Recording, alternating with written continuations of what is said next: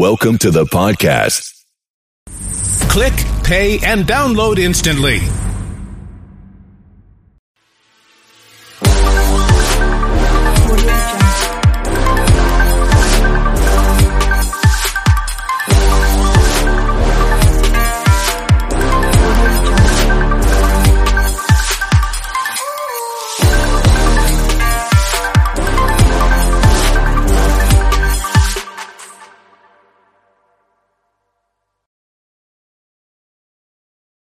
What's up, everyone? Jay's Two Cents here. We are at the grand reopening of the Micro Center store here in Denver, Colorado. We got a lot of people here, a lot of things to check out. Raffles. We're going to build a computer and give it away. So we've got a lot to show you guys. So why don't we take a quick tour of the store and show you exactly what's new. So if you've never been to a Micro Center, it's actually quite interesting. Everything is on display. We're talking pre-built systems, laptops, tablets, and you can get hands-on with it. You come into the store, everything's on display. They've got a knowledgeable staff to teach you about it if you have any questions. But we're talking anything you can imagine. We've got Surface laptops, we've got Asus, Acer, Samsung, you name it. It's all on display. I don't know about you, but one of the most frustrating things to try and buy online is a monitor. You have no idea what it's going to look like until you get it set up. And finding a store to go and check out these monitors in person is kind of difficult. So that's why Micro Center has pretty much every monitor they sell on display. We're talking basic panels for your basic uh, web browsing and word processing, all the way up to your extremely high refresh rate, high resolution gaming panels. So you can come into the store, see it on display, and find just the right panel for you. Now we're going to go over to build your own. Trust me, I know a lot of you guys are watching this video because you want to see more about computers. And yes, Micro Center is an amazing computer store, but it's not just computers. As you can see behind me, we have a wall of multimedia. This is TVs, the latest Samsung QLEDs, LG OLEDs. It's all on display. You can see it in person. But not only that, you can also get any supplies you need for your home cinema or home theater. We're talking TV mounts, speaker mounts, speakers, obviously, wiring. It's all available right here at Micro Center. So here we are in the build your own section of Micro Center. This is this is probably why you're here watching this video. So this is the case section right here. They've got all the popular cases on display because buying a case is one of those things that's not one size fits all. And seeing it in pictures and seeing it in builds doesn't always tell the whole story. So being able to see the case in person, kind of get hands on with it, feel the weight of it, the overall size, makes it a lot easier for you to make your case purchase. But as you can see over here, we've got a complete section of 3D printing stuff as well. A lot of do it yourself, not just build your own, but do it yourself. You can even get all the components to do uh, circuit boards and stuff here. You name it, you can do it. But if we come over this way, just kind of pan this way quickly, this whole section, this all the way to the wall down there, is build your own. And they also have water cooling stuff in stock now because now they are stocking EK water block products. So let's go ahead and see what we can find over here and build your own. So if you want power supplies, they've got your power supplies. You want fans, RGB fans, they've got it. Look at this, all this right here. I don't mean viewers. We got viewers here too. This is the section that I'm excited about because we actually had to use this section today. We're building a system in the back room and we realized we didn't have a fill bottle to fill the system. Yeah, I know, right? So check this out. We actually have a full aisle of water cooling components, not just AIOs and closed loop, or closed loop coolers, but complete open loop stuff. So as you can see right here, this this is the wall of fittings. So you've got all the different fittings on display. You can see what they are. You got your little pull out, and there are your fittings right there. We have utilized this in the Tustin store many times in a pinch. We run down there, pick up a fitting, and there it is. But as you can see, we've got radiators, tubing, reservoirs, pumps, parts as well. You need parts for your water cooling stuff. We're talking like O-rings and, and different screws. They've got all of it. This this whole section is neat, but this is obviously my pride and joy. Now, graphics cards are one of those things that for the longest time was not really easy to go and buy. It wasn't in stock anywhere, but as you can see, Micro Center has a huge stock of graphics cards. The good stuff is all behind glass, and then obviously there's a lot of it on shelves, even on the other side. So if you need a graphics card, this is where you're going to find it. If you need memory, obviously they've, they've got your memory right there. Look at it. Look at it. There's a lot of it. Now, of course, we need to talk about motherboards and CPUs all of the latest and greatest, all the different brands, all the different chipsets, they are all here on display at, uh, at Micro Center. The CPUs, you name it, they've got it. You definitely want to go into a Micro Center and check out the bundle deals because trust me when I say you will save a ton. But as you can see, whatever your taste may be, they're going to have it. Now, obviously, in keeping with the theme of hands-on, you can see behind me we have the peripheral aisles. We've got keyboards on display. Obviously, we have a huge Corsair setup behind here. So the best part about a store like this is, whereas you look at an online catalog, you can see a lot of the products and stuff, but you really can't get hands-on with it. Obviously, hands-on is the theme this newly remodeled Denver store for Micro Center. So Micro Center has this thing called the Knowledge Bar. you can bring in your products and you can get help and service and a little bit of training on how to use it if you have any questions. Uh, they also have a full featured service center, as you can see behind me. If you have something that's not working right and it needs repair, and you're not comfortable doing it yourself, then you can get it done here at Micro Center. But a little fun fact: the Knowledge Bar was actually out before the other service bar that's out there, which we won't name. So, as I mentioned in the start of this video, though, I'm not here just to show you guys what's new at the Denver store. I am here to build a water cooled computer that will be raffled away today. So, you know what we got to do now? We got to go build it.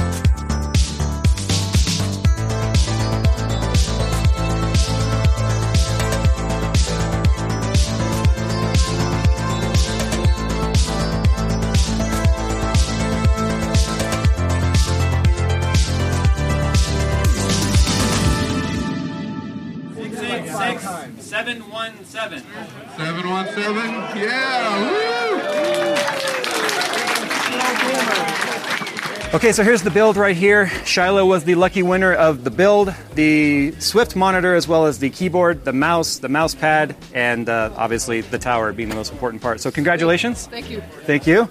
And uh, yeah, so guys, huge thank you to Micro Center for bringing me out here for this grand opening, getting to build this computer, which we're gonna have to switch some lights out on real quick though, because yeah, uh, I jade it, if that makes sense. So, guys, if you live in the Denver area, come and check out the newly remodeled, new grand opening or re grand opening of the Micro Center store here in Denver.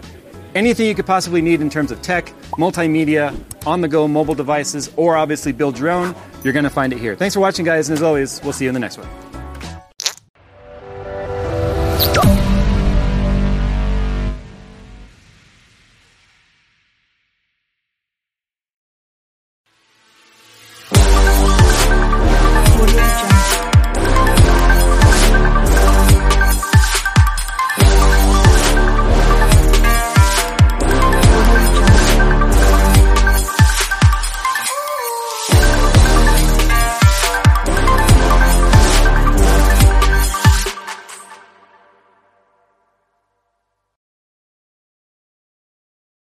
If you enjoyed today's show, please head over to iTunes, give us a rating, and leave a review. Are you expecting a child tax credit? Deposit and spend it securely with the BB&T Money Account prepaid card. It makes managing your everyday spending easy. Apply for a prepaid card at bb&t.com slash money account.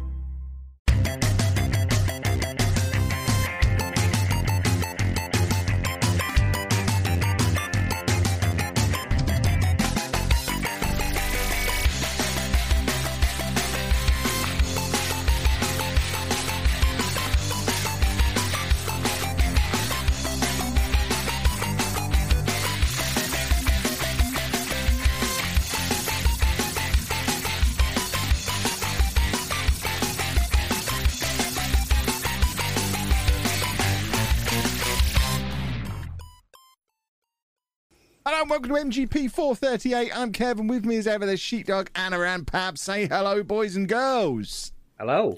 Hello. Hello. I say, oh, listen to him, Mr. Cheerful, like he's well rested. I, uh, I say with me as ever. I thought this was, I thought this podcast was going to have a whole other tone this week. We've spent the last hour speculating about whether or not Pab was dead because he doesn't set an alarm when he falls asleep immediately before recording. Apparently, you rascal. No wonder you're so I'm, uh, cheery. Fashionably late. He, Are you well rested? Do you have a nice nap? No, clearly not. Do you have a lovely dream? No, What did you dream about, Pab? I, I do not know. And we uh, we discovered, despite being workplace associates for a number of years now, um, none of us have Pab's phone number, so we weren't able to phone him and ring him up. I was on Google Maps and everything, thinking, right, I want to watch the wrestling that starts at three a.m. Can I get to Bolton and back in four hours? And it's not. It would take me like four and a half, four four forty-five right. to go there and back. So I thought oh, I'm gonna miss. I'm gonna miss CM Punk's debut in, a, in AEW if I drive up there. So if he's dead, we'll just have to find out in the morning. But it turns out you're not dead, which is excellent news. Would it have been appropriate for you to turn up at Pab's house? like, where are you? It's two in the morning. You're just How- knocking on his door. That's what baffles me. Is that how do you? N- none of you have my number, but you have my address. Yeah. Which you- because you sent me a gift know, which had a that's- return address on from Amazon. and we've and I sent wrote him it gifts. down in my address book.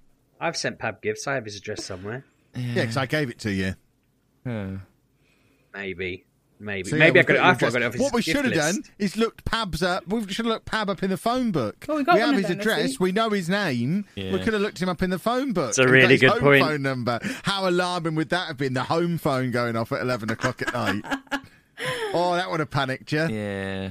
You realise, like, because we record these all separately on our own devices, we could just ring on the mobile and not rely on the internet and talk over the phone. That could be how we do it. We record everything. That would be anyway. horrible, horrible audio.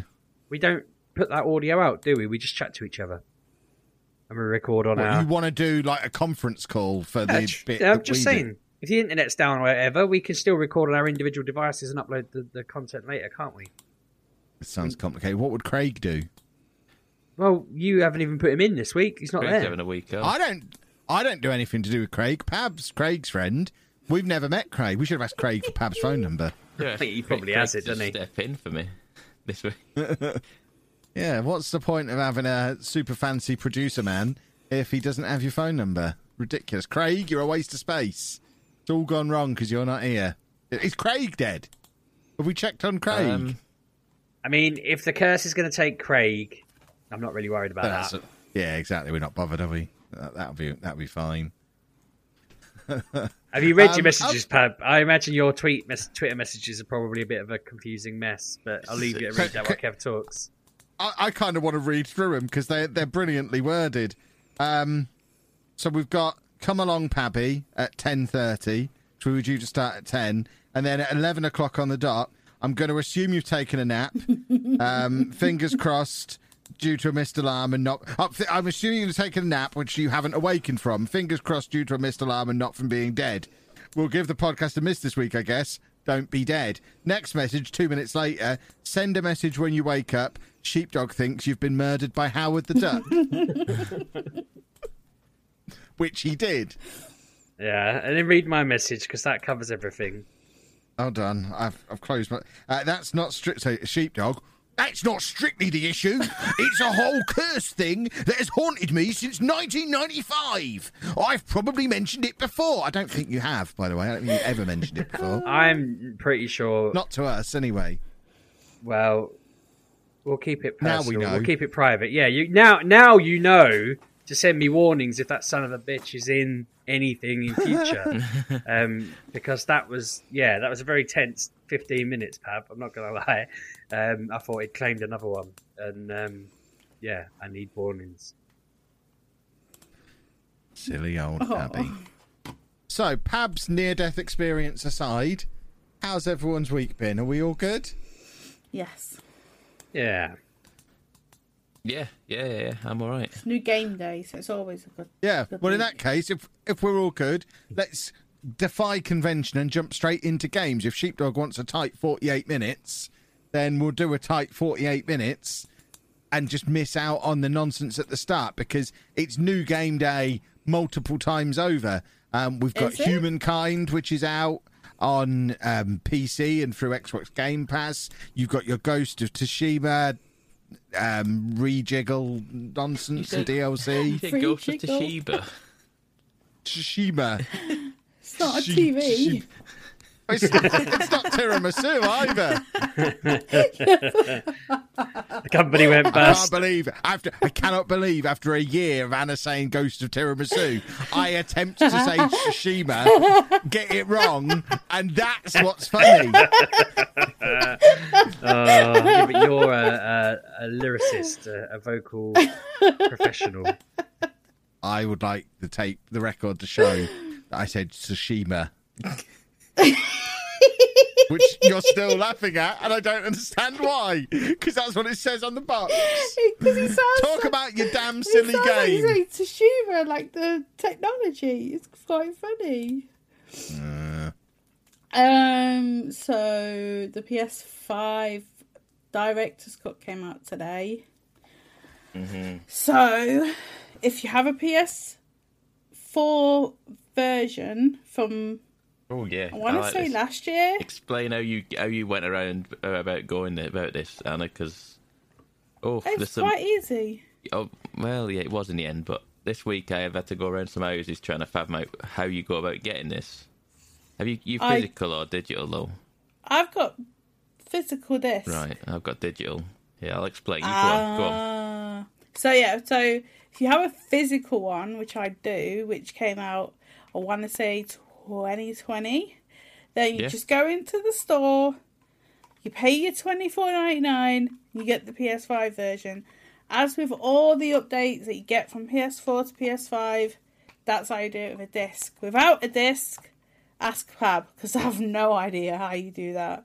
Okay, so uh, before you Thursday, I think it kind of became clear. But me thinking, well, I'm going to play it on stream. I want to get it sorted and installed and do something like get be prepared for it, sort of thing. So at the start of the week, I thought, well, what I'll do is I'll look, on, I'll go on the store. Surely now there is a point where you pre preload it or something like that. It's a week before, but even Right. that. It's five days, and bear in mind when I did download this, um, it's ninety gigs. So I thought, well, what, I don't want to do that day of, like when I get it when I get in Yeah, from but work. they've and I want used some technology, haven't they? All, all the gigs, all the downloads now are really small.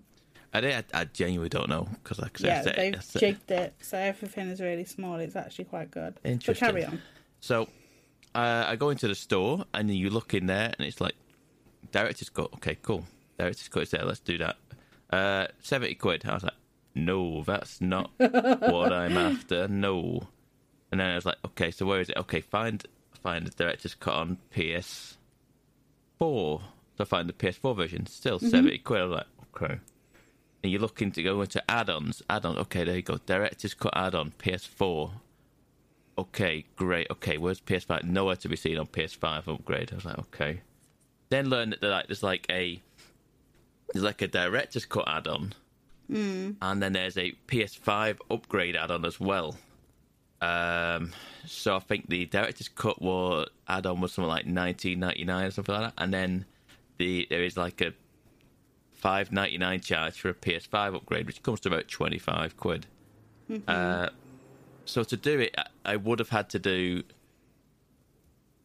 I had to upgrade the PS4 version that I got into the director's cut on PS4, and then separately done a another transaction to upgrade that to the PS5 version.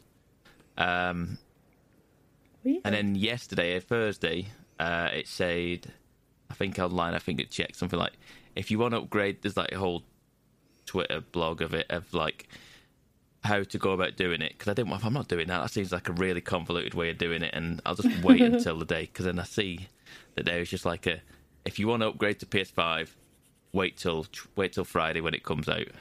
It's like, Oh, Oh, okay. seriously? So then I, and then and then I went into a whole thing of like, what time does the game release and what have you? And I thought, let's, let's let's wait till midnight. Odds are it might be out of midnight. It was uh, three minutes past midnight uh, last night. I was just like, okay, let's check, and it was it is there twenty five ninety nine. Ghost of Tsushima Director's Cut PS5. I was like, well, that's it. Then that is what it is. That's that's no longer saying seventy quid for me. Um, and then I had to dance around the, the little matter of a save. Uh, What did you?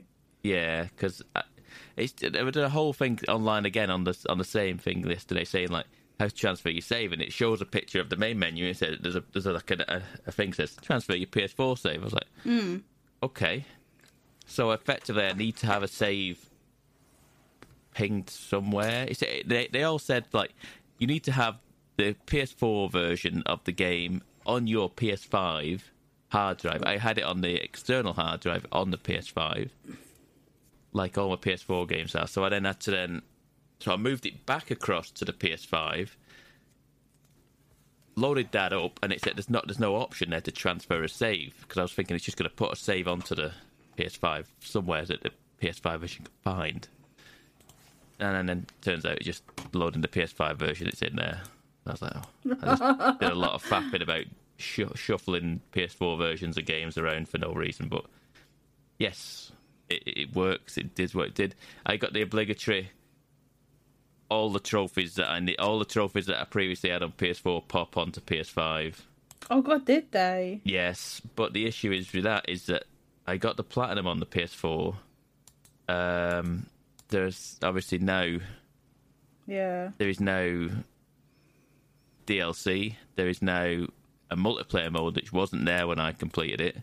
Uh, so I think I have 25 trophies of 77. So I no longer have the platinum on the PS5. I was like, Wow. mean. That is mean.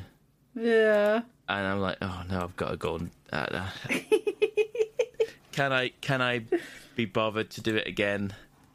And the answer is yes, because this game is still very very good. Yeah. It's a very very good game. Isn't it? It's so so very good. Like I say, I finished it, and I loaded up exactly where I started, where I finished last time, and it then pops up going, "Oh, there's a new, there's like a new island." I was like, "Okay." You go to like a, you go to like an area on the second island, I think it is, Yeah. and you then take a boat across to an island which is uh, mean. It's a it's a it's a an island that's just full of full of baddies again, and just want to kill you, and then very quickly becomes a fact of like I've not played this for probably the best part of a year. I don't know how to play this game, and it is, everyone just wants to kill you, and it's just it's it's no messing about either. It's, it comes up like, like when you get on the boat. It's like this is a this is a step up for you if, if you've not if you've not Yeah. like it's, it's not just gonna let you. It's not gonna just hold your hand. It's gonna start just throwing like every kind of enemy at you that that that, that is like kind of relatively end game-ish. It's not. It's it, it's because you can start. I think the game from like what I've you- started it from the start. You started the whole game again. Yeah. Oh You've right, met okay. Anna, right? I like starting things from the start. Yeah, I, I'll be honest with you. I, I, I've almost did. Uh, I almost did New Game Plus because I thought I don't know how long this game is, how long this is, this DLC. So I thought I, I kind of want to start again, but then I, I don't know. We'll see. I might start on New Game Plus because I It's realized I don't know what because I haven't played it for so long. I have no idea what the controls are. I'll be honest with you. I thought I thought to myself, well, on my way to this this pin this marker on the map now, this this this place I've got to go to start the DLC, I'll find a load of people. Turns out no, there's not many. There's not tons of people. There's supposedly people around. I was told and filmed on stream today that there, there should be some people roaming around still. Uh, we didn't find anybody. I thought I'll just I'll just find one. I'll just I'll just kind of ease myself back into it. Um, but um, yeah, it's still very much that game. It's still very much that thing. There are, you do get there's some new horse abilities. Oh, okay. You now, you now get an ability on a horse. that You get the ability to charge. So if you find like a roaming pack of uh, Mongol um, enemies, then you can just kind of rush them and just kind of charge them out of the way and insta kill them with your horse. It uses up the the um, the not the stamina bar. There's like a bar in the bottom left, isn't there? I can't remember what it's called now. But it is it uses some of that up. But it's effective. It's like it's like bowling. you just you just charge into it just clatter all of them over like bowling pins. Um, Oh. it is useful. So there's that new ability. There's also new there's new abilities that you know. There's some sort of abilities where you you know where the the wind can show you things, isn't there? Because I, I forgot about that. Where the the wind is your directional compass wind. sort of thing. Yeah. And I think there's one for like um, bow and arrow challenges, and one for something else. It's just basically other things to set the set the waypoints to either arrow, arrow challenges or something, some other collectible. Um, yeah, it is very. It runs nice. Is that like a, a high high frame rate or high performance mode or something like that? There is. Oh, hi, no, high fidelity or high performance. I think there is. Um, and damn, does that game look? It it is. It is pretty damn crisp on the uh, on the PS5. It is. Uh, It is it re- lovely to look at. yeah, it really is. Really, really is. It's um, And it loads really fast. and it loaded quick on the PS4. It is. Yeah, but like the fast travel is like I timed it is literally like two seconds. Yeah, it is literally you click mad. on. Timed it. You, I you did. click on. Two. You don't get a chance to even think about it. Really, you like No. you click on you click on a fast travel. It look it, it like kind of goes fades to black and fades back again pretty much instantaneously. It's ridiculous. It, it, if if they put a, like a like a tooltip or something on that, that load screen, you don't see that enough to, to be able to read it. No. Um, it's No. bonkers. But it was like that. It wasn't that bad to begin with on PS4. It was surprisingly Mm. quick on that. As Ghost of Tsushima. Um, so yeah, this get this has been. Uh, I mean, so I played it on stream. I feel like. Uh, I played a little bit off stream as well. I reckon twenty percent of the playtime I've had has been back in photo mode again. I'll have to at some point. I'll have to ping. I'll put all my photos back out again on Twitter when I'm done. Maybe just me just stopping, going, okay, let's take a picture of that. That's very pretty. let's just stop and just okay, let's let's get into photo mode and start messing about again. wow. And the the, the upgrade on the controller as well. The controller's um, a nice What the back the the adapt, adaptive adaptive tri- triggers. Um, um, there's wind, you know, wind Yes. at certain points through the controller. Yes. It has like the similar to Returnal. It has that little pity patty of, of the horse and what Yeah. have you when you're riding it, and you can hear that you can feel the horse's like hooves kind of tippy tapping on the controller when it's when it's Can riding. It's um, it's a nice add-on. Is it? I mean, a lot of people have been like saying, should you be charging for a PS5 upgrade? And I kind of But you're agree not with paying that. for an upgrade, are you? You're, well, the twenty four Well, pounds that I paid was for the the whole But, it, but but but but if you wanted to if you upgraded on PS upgraded to PS4, the director's cut on PS4 it's fifteen ninety nine, whatever it is, or something Oh, like that. So you're paying you're paying there is an upgrade cost, and so it, it, Can it you is- not upgrade without getting the DLC then? yes no um, And is that free? potential? I don't know actually thinking about it because no, that's not free. I don't think it, it wasn't. It wasn't before. It wasn't before yesterday, Thursday, as of this. It wasn't before that because it was. It was something like a five ninety nine. Was it fifteen ninety nine? I saw a fifteen ninety nine one. Yeah, I think that was for. I think that was to upgrade to the director's cut for, on PS4, and then an Right. or. And then there was an extra cost to upgrade to PS5, which is what I was having to do, like two separate transactions to get to where I wanted to be. Um, but they have take. I think I might be. I don't know if this is factually accurate now, but as of like, I'm aware it. They took. They've t- removed Ghost of Tsushima just regular edition from PSN now. You cannot buy anything else but the director's cut. So Weird. you can't. You, you, that is the only version out there now. Um, so you can't even get standard Ghost of Tsushima unless you're getting a disc version now. I don't think, unless they change that. But I mean, why would they? I suppose if if that the, like the definitive version is there now for the same price. I don't know. I don't know, but it is. Uh, it is strange. Though. I don't know how, how, how they did everything. It was weird. But everyone's going to complain about. Well, people are going to Uh, yeah, complain about yeah, because like everything. mo- there's so many games like have just been like there's a free upgrade to PS5, and this one's kind of sneaked snuck in with it- it's it's not a free upgrade because it's because they're trying to sneak it in with a director's cut. Um, but yeah, it's it's It's good. I just is think if, it, if a game didn't come out in its in the release window of the PlayStation Five, I think fair enough. If they want to charge it, then charge it. This is a 2020 game. It's over a year old. If they want to bring out an upgrade version, then why See, not? they They, bring up upgrades of they, um, GTA Five and all that shebang. So why not? yeah, they did. I think because they did do it. They did like PS5. Not they didn't do a full PS5 version, but they, they made the PS4 version run like a lot better and give it some sort of bells and whistles to run better on the PS5. Um, a few months back, so they did they did that with it, and then they did this one, and and they're like, well, no, you want to, no, you have to, you have to Pay for it. pay to upgrade that as well as getting the director's cut. Which, uh, I, like I say, I can kind of understand, but I can also see why people would be a bit annoyed of it, especially if you just want to just get. But the it. thing I is, you don't have to buy it.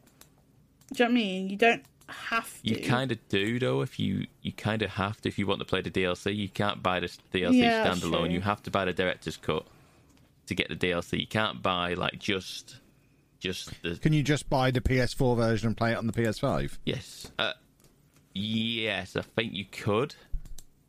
But, you- So but, you kind of can get. but there the is there is but there is no way of buying the P- the standalone PS4 version anymore. It has it to be by the director's cut, which Ah, is seventy quid.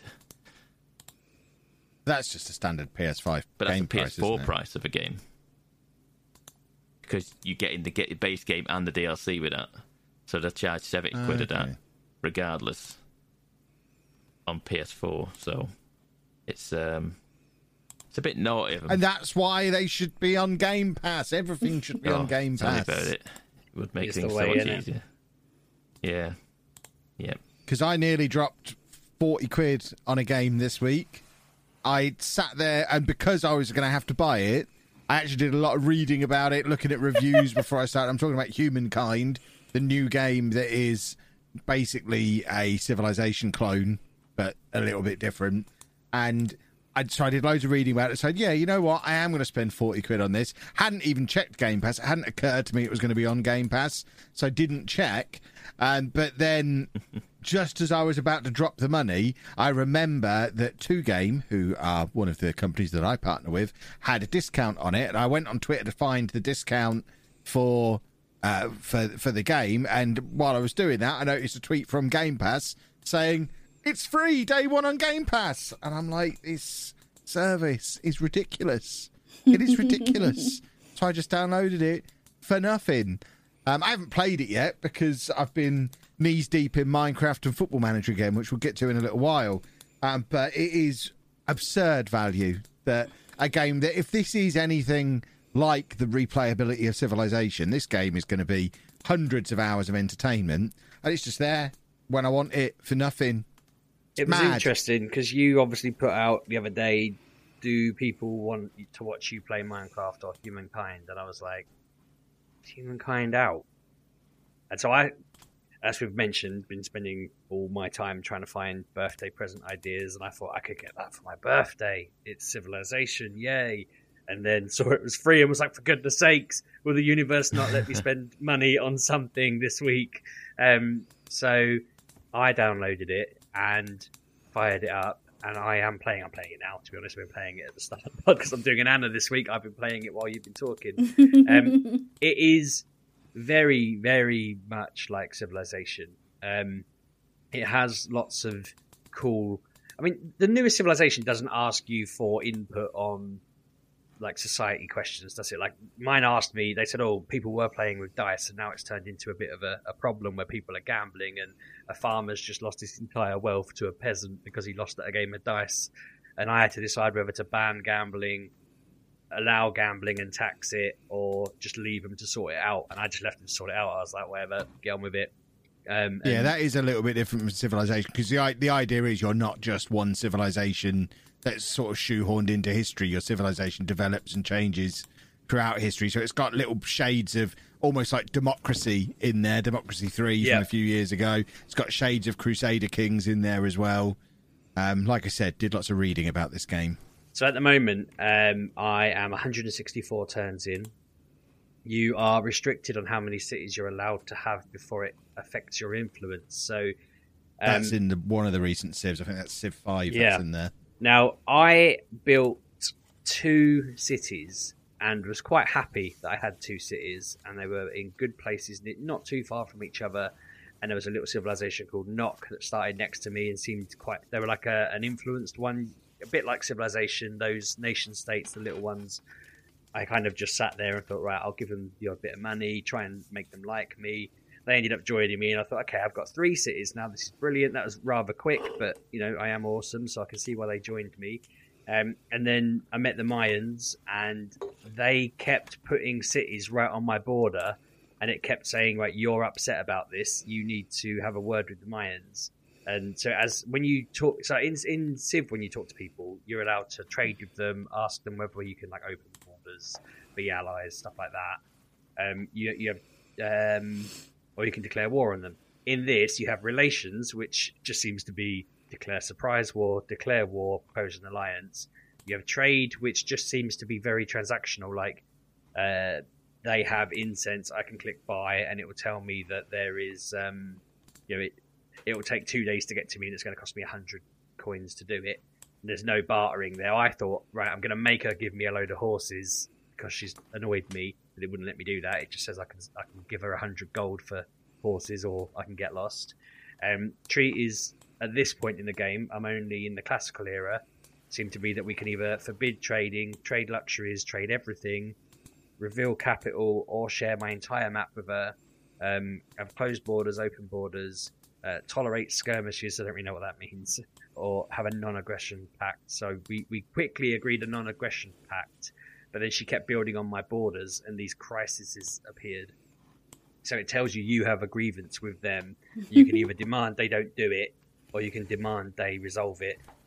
So sorry, you, you can either demand they don't do it and they give you whatever they've done that's wrong, or you can just go, "I'll let you off this time." So a few times I was like, "I'll let you off, I'll let you off," and then she started being cocky, like, "Ah, beating you again."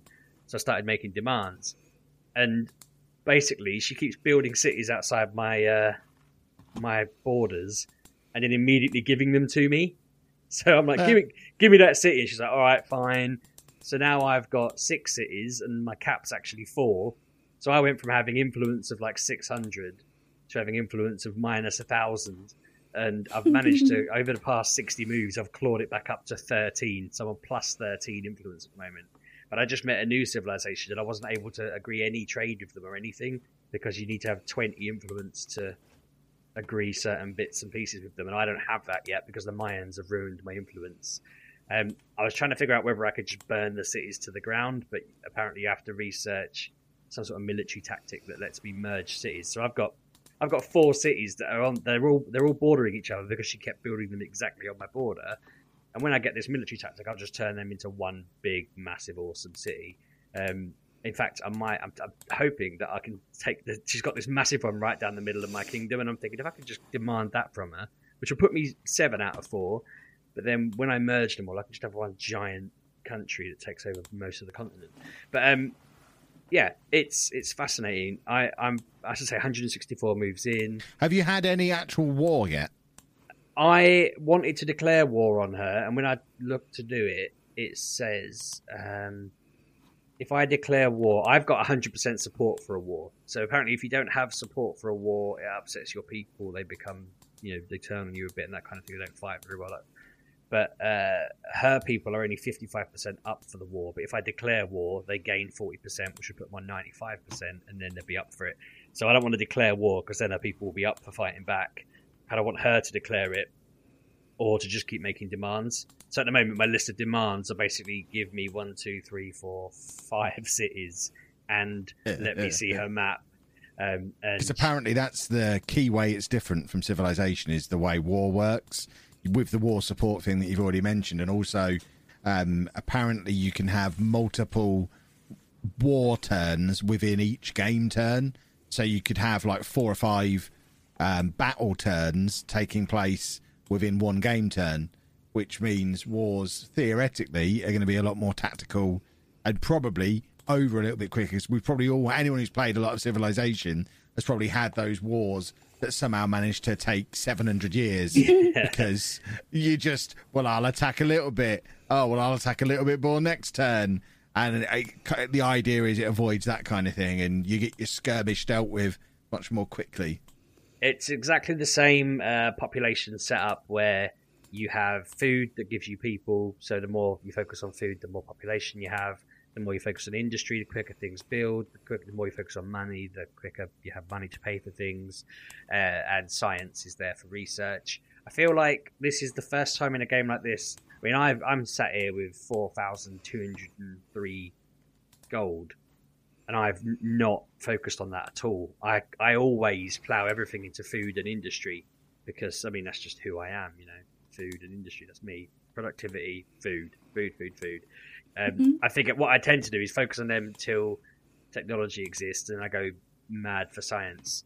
Um, but somehow I've ended up with loads of money, and um, I mean there are lots of bits on the map that you can stumble across, which I suppose is probably part of the reason why. So my scouts are just walking around finding little bits of gold or an animal's like den or something like that, and just getting points from it. Um, there's no barbarians that I've seen yet, at least on the map, um, but there are roaming animals like bears that I, I just avoided attacking them and then got an achievement for not killing any animals in the first hundred years or something like that. So I don't know what my people were eating because apparently they're vegans. They didn't kill anything. That wasn't intentional, but I didn't kill a single animal apparently. Um, they do keep just roaming through my city though, which looks quite mad on a map where the houses are small and the bears are giant. Um, but yeah, I mean, it, it, it does seem like Civ with a few tweaks. It feels like it's it's flowing nicer. i have got a bit of a conundrum at the moment that I'm losing uh, stability in that that nation state I talked about how they liked because I was awesome and all of this. They the stability in my city has suddenly dropped to um, thirty um, percent, and I'm told if I don't build it back up, it's going to make them throw a mutiny. But I don't really understand. It's telling me every five turns it's going to go up until it reaches 59 at the moment. So I guess whatever the problem was has got better. But I keep getting random things pop up. Like it said, some bloke claimed he was the original royal family, like next in line for the throne, and that I, you know, was a barbarian who butchered his people. And I'm like, your your country does sound like the sort of thing you do. I was thinking your country joined me because I got a bar chart high enough by giving you money. Like I'm not really sure who killed who there. I gave them about a grand, and they went, yeah, go on then. So I just, uh, I think I, I, can't remember what I did now. I think I gave his family renew, renew I can't even say it remunerations, um, and and yet apparently the city hates me at the moment, and I don't I don't really know what to do. It seems quite prosperous. I was sat here. I've been giving a new faith upgrade because you, you, also set your religion, which I know you do in Civ. Um, we're we're Zao shamans apparently. Um, rule number one was purge all idleness, don't be lazy, which again is a very non non me thing. And then uh, I've got to pick rule number two of my religion, and I'm sat here thinking, do I try and make them? There's one that raises stability in all of the towns and villages that I've got, and that kind of the cities I've got. Sorry. Um, if I wasn't facing this problem right now, I'd probably focus on like, you know, don't eat so much food, or you know, focus on science or something beneficial long term. But right now, I'm thinking I'm going to lose one of my cities if I don't, you know, make them more stable. And uh, I know I'm about to go to war with the Mayans, so it also gives you better combat strength. So I'm sort of thinking maybe the tier two tenet of my religion should be focused on a very short term goal. Um, there's only three tiers to shamanism, apparently. I wonder whether I evolve my religion onto a new type of religion later because that's another thing um, that we haven't mentioned actually. Um, you get a choice of what type of civilization you are at the beginning, and once you get to a new age, you change again. So I started off that we were quite a peaceful people that focused on diplomacy, and then when I got to the classical era, it said, "What do you want to do now?" and we're focusing on being merchants because I just thought I need a bit more money, which is probably why I've suddenly got to four grand because actually I'm getting all of the the mercenary benefits. But um, I'm trying to see if it'll give me a list of all the other things because at the next era I'll get to change it. And part of the game is that you, whoever gets to the next era first, gets first dibs. So uh, I can't remember one one of the people. The game automatically picked one of the really good ones for one of our rivals, and so I couldn't pick it, and that's why I went for the diplomacy one. when I had the next choice, I could have picked Roman, which would have made me better at waging war. Which I mean, if I'd known the Mayans were going to be dicks, I'd have probably done that one. Could have gone for Greek. Could have gone for uh, Celtic. Blah blah blah.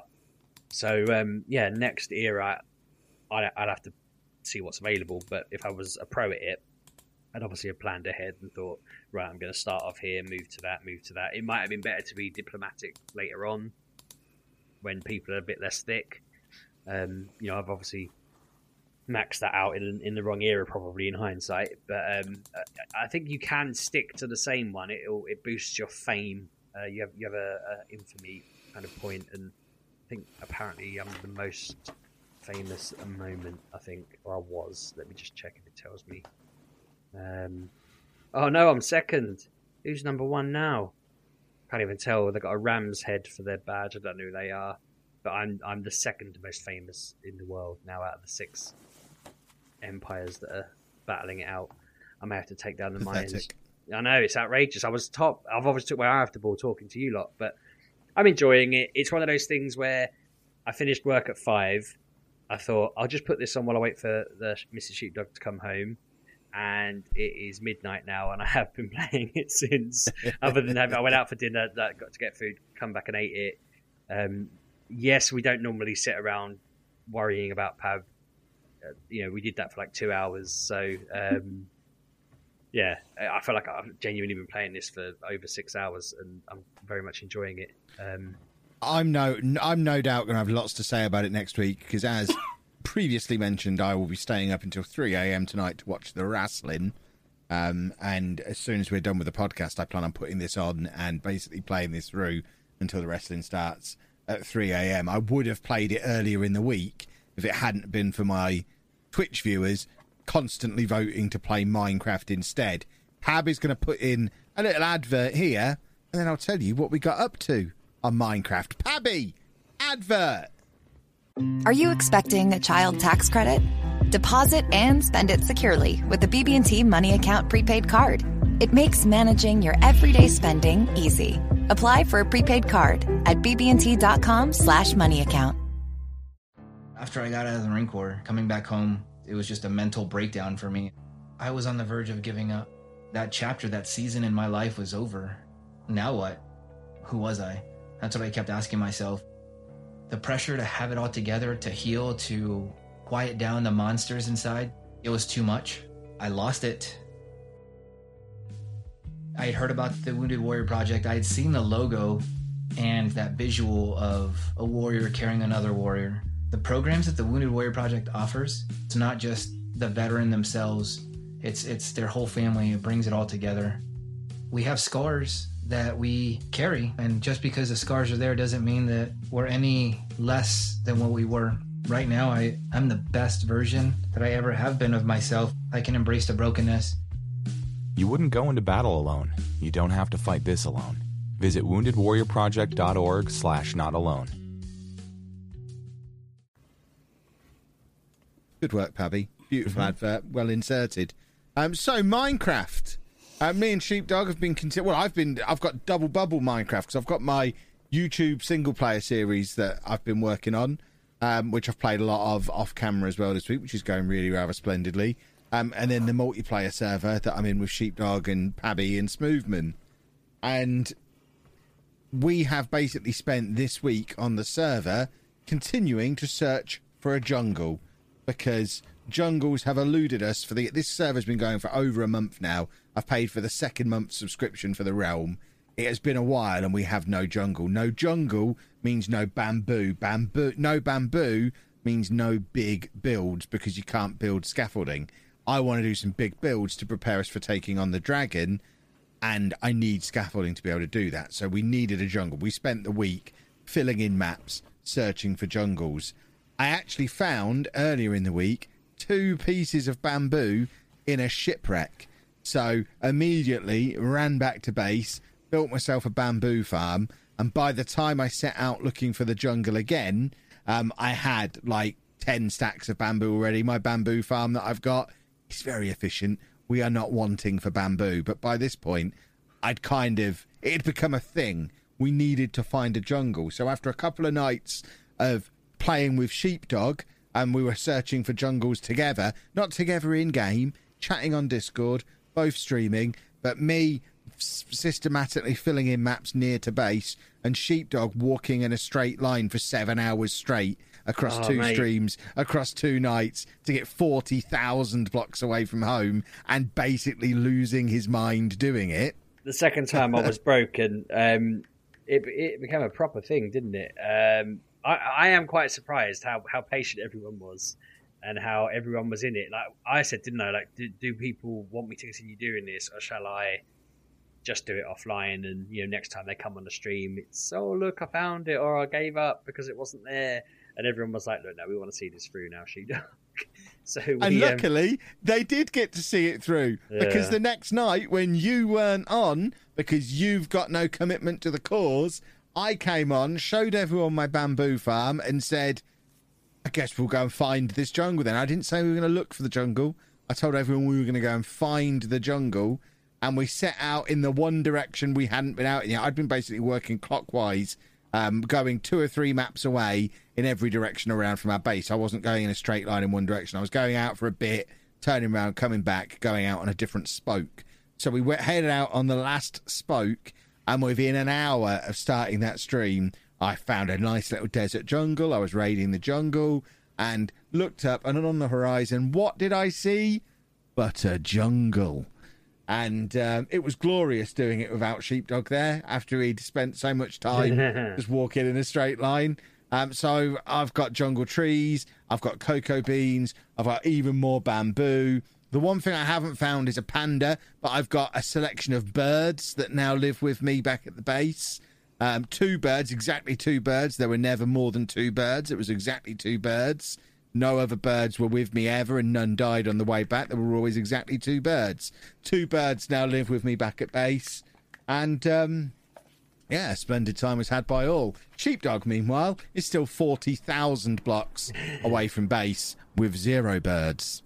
I yeah, I um, I just thought I, I got on the stream before you one night, and I just said, look, I'm gonna get my stuff and I'm gonna walk, and I'll probably die, but let's see how it goes. Um, I meant in game, but I feel like it's more likely I'm gonna die in real life because I'm just like I got just in the habit of holding down the button and just jumping at the right times and not really thinking it through. I was just yeah going for it. It was I, we come across villages, we come across little areas. Just I kept finding horses, riding them for a bit, leaving them at the coast, getting on the next horse I saw, riding that across the land, and you know, just exploring, seeing what the game has. So it was just fun seeing what was there. But I mean, now we've got a jungle. I kind of I, part of me was thinking about going on there earlier before I played Humankind. I was just going to go on there and try and walk home, just not all in one go, but just start the trek back in a slightly different angle or whatever. But if I don't know, Bear in mind, you took no maps with you. Yeah, I'd need to know the coordinates from you, and then I would head towards them. Uh, I mean, I probably wouldn't be able to trust you to give me the right ones, to be honest. But um, I just figured if I walked diagonally back to the to our houses, um, I'm surely to find a jungle that way. Because apparently, we gave our uh, map spawn to to Lewis. Uh, you know Lewis Pab. Um, Mhm. We we gave him the number and asked him to look it up because I trusted him not to sort of go, oh, sheepdog, go left or something like that. I, I said to him, don't tell us where it is. Just tell us, is there one within 10,000 blocks of home? And have I missed one along the way? And all he said was, yes, there's one 10,000 blocks from your base. And he said, sheepdog, you've been very unlucky. And that's all I'm going to say. And we, we assume that mm. means that I must have passed some. He did say it's been quite painful watching from that moment on because the amount of times he's, he thought to himself, if he keeps walking in this direction, he's going to get to the jungle. And then apparently I would change direction, but he wasn't telling me where to go. He just said, you, a couple of times you've changed direction now and you've gone away from the jungle, which I found It would be interesting to know how many are within 10,000 blocks because the one I found is about 5,000 blocks away. So I wonder if that's the only one in that range or if there's another one in a different direction that we might stumble across at some point. Do you know? Again, I don't want to know. if you were planting that bamboo, would that, that, that- I'm guessing that doesn't, and, and the trees now, I'm guessing that doesn't change the biome at all, no? No, no. Because I was hoping if we put the trees up, we might get a panda to live in it. There are some jungle trees at our base now. There's some jungle trees, there's some bamboo. But yeah, no pandas living with us just yet. because you can't even uh, you can only tame them. You can't make them pets. You can't. I'm not gonna be able to bring one home anyway. I just don't know why I'm even worried about that. I want a bird though. I did see you get the two. Surely birds. you could. Surely you could get a panda into a boat and bring it home that way. Maybe. Maybe. Maybe. Wouldn't it need a mine cart or something? I mean, I'm sure if anyone figures out a way, it's going to be the man whose only goal for this realm is to make a zoo. yeah. Um, I don't know how I would do it. I'd need enough blocks to walk across the sea, surely. Yeah, unless you can get him to follow you through the Nether. He's not going to follow me follow you lead. if you're holding bamboo? Yeah, but if you're holding out bamboo, he might follow you, and he's not going to find much bamboo anywhere else. We've found that. We've proven that over the course of the last month. So once you get him out of that jungle, there's no more bamboo. He has to get it from you. You're his. You're his dealer. It's- Yeah, well, this is, I suppose this is it. He's going to be outraged. Um, I just pressed a button on my game and it's thrown me a bit. I I made a demand on the Mayans and the, the Celts declared war on the Huns, I don't know how I've made that happen, but it happened just as I demanded that they respect my people's wishes You or something. silly goose. I'm clicking through this, thinking, "Who's at war with me? What's going on?" I think I'm fine. Apparently, uh, I don't know. Yeah. This is confusing. Probably this is why I'm not playing it during the podcast. I want to be able to concentrate. Yeah, concentrate on it on my first playthrough and figure out how it works. Oh, I don't think I know how Civilization works, and I've played that for probably fifty plus hours at least. like maybe not hundreds, but definitely. I mean, I say probably. See, I've played probably the latest Civilization for multiple hundreds. Probably close. Probably I've probably done over a thousand hours That's on Civ Six across multiple devices. I love Civilization, and the older ones I've played even more. I find Civ- that- Civilization Revolution on the Xbox 360 was the first game I got a thousand gamer points on. I love Civilization. I am just kind of clicking randomly. I haven't really got much of a plan for, especially these cities I didn't plan to build. I'm just sat here thinking, well, do I build them up now? Do I just hold off and merge them all into one? Will they be better if I don't do it? But yeah, uh, I don't think I am at war with anyone. Don't know how that war triggered, unless it was just automatic thing. I don't know. Weird, isn't it? Um, ain't getting involved in that war though. I'm, I'm just sending all of my troops to the Mayan borders over and over again. Uh, but yes, that was Minecraft, Yes. everybody. It's a lovely game. Um, and that concludes my games No. for the week. Have you got any No. more Sheepdog? Or we pa- No, We played. oh, of course. together, we didn't played we? Back 4 Blood, didn't we? I Mhm. forgot about that. we did. Um, that was good. That was very good. We we played. I enjoyed uh, that a lot. Way past the eight o'clock cut-off point. Yeah, because we we finally managed. We did try and play it immediately after the podcast last week, uh, but we couldn't get connected to a server because it was just after the open beta had started. So all we could do is basically wander around the little pre-game warm-up zone, In the and ring, we did in the that. wrestling ring. Yeah, we did that for about an hour and then gave up. Um, and then, of course, me and Anna were away for the weekend, and it was difficult getting all four of us together again. So we finally got together on Monday night. Was it Monday night? Yeah. I think it was Monday night. Um, and the beta was due to end at 8 p.m. and we couldn't start until 7 p.m. because Anna has to do the CBeebies bedtime hour because she is a host on CBeebies these days. Yeah. Um, and yeah, so we thought we'll get an hour in and see what we can do. And it didn't kick us off at the end of the beta. I actually had to leave the game uh, because I had to go and get a too good to go bag from the local co op. And they didn't have it and gave me a bottle of pop instead. Ridiculous. Uh, but that was at about nine thirty. I was like, "Look, I've got to go. I've got to go and pick up this bag." Because I was so late, I didn't get my stuff. Um, but yeah, we weren't kicked off of it, and it was it was great fun. Getting fingered is the new getting sucked off, and um, it's just like Left 4 Dead. Yeah, it was very, very good fun, wasn't it? We had a great laugh. Um, we managed to do that perilous mission. Um, there were other missions we didn't get a chance to do, b- but we did. did we did do the boat one, didn't we? Yeah, we did the boat. Yeah, we, Yeah. we survived the boat. There's more to play, obviously, uh, in the demo, let alone the rest of the game. Um, what, do you reckon I'll do any more? I'm very betas, excited for the full game. we I wouldn't have thought so. Um, but full games out in October, so we don't have a huge amount of time for wait. There's there's a lot of games being teed up for the end of this year now. Is Uh, next month, next month FIFA, month after Back 4 Blood, month after that Football Manager 22. That's me sorted. The WWE games are back this year as well. Oh, See, I've got oh, the Gen games. 4 Pokemon remake and the uh, spin off Legends of Arceus, which both had amazing video reveals this week. They've uh, they've, they've done an, a set in the distant past Pokemon game, and it's got regional Pokemon from the past that aren't in the present that are exciting to see because, yeah, it's just interesting that they've gone down that kind of cool creative route. And you're doing the first ever Pokedex, so you have to catch different Pokemon multiple times to learn about them and weigh them and all of that. So I'm very excited about that. So yeah, you're right. It's a massive amount of games coming out in the next six months that we're going to actually get to talk about for once. I guess it's the, I it's the benefit of stuff. A year of no games. We're getting the pop at the end, aren't we? it's the most exciting a release schedule has looked for like seven or eight years, as far as I'm concerned. yeah, which it's got to be a hangover from COVID, hasn't it? I imagine so. But yeah, Back 4 Blood was great. Um, we only played it for like an hour and a half, two hours. I don't really have much more to say about it other than the fact it delivered everything I expected it to. It was Left 4 Dead, but shinied up um, 10 years later, or whatever it is, 15 years later. And um, it was just, it was great. It was everything I wanted. And I can't wait to get it and play it a lot. I don't know how I'd enjoy it with randoms. I think the fact that it was a team of four people and we were all on Discord together and we all know each other and three of the four of us like each other. I think I think that made it.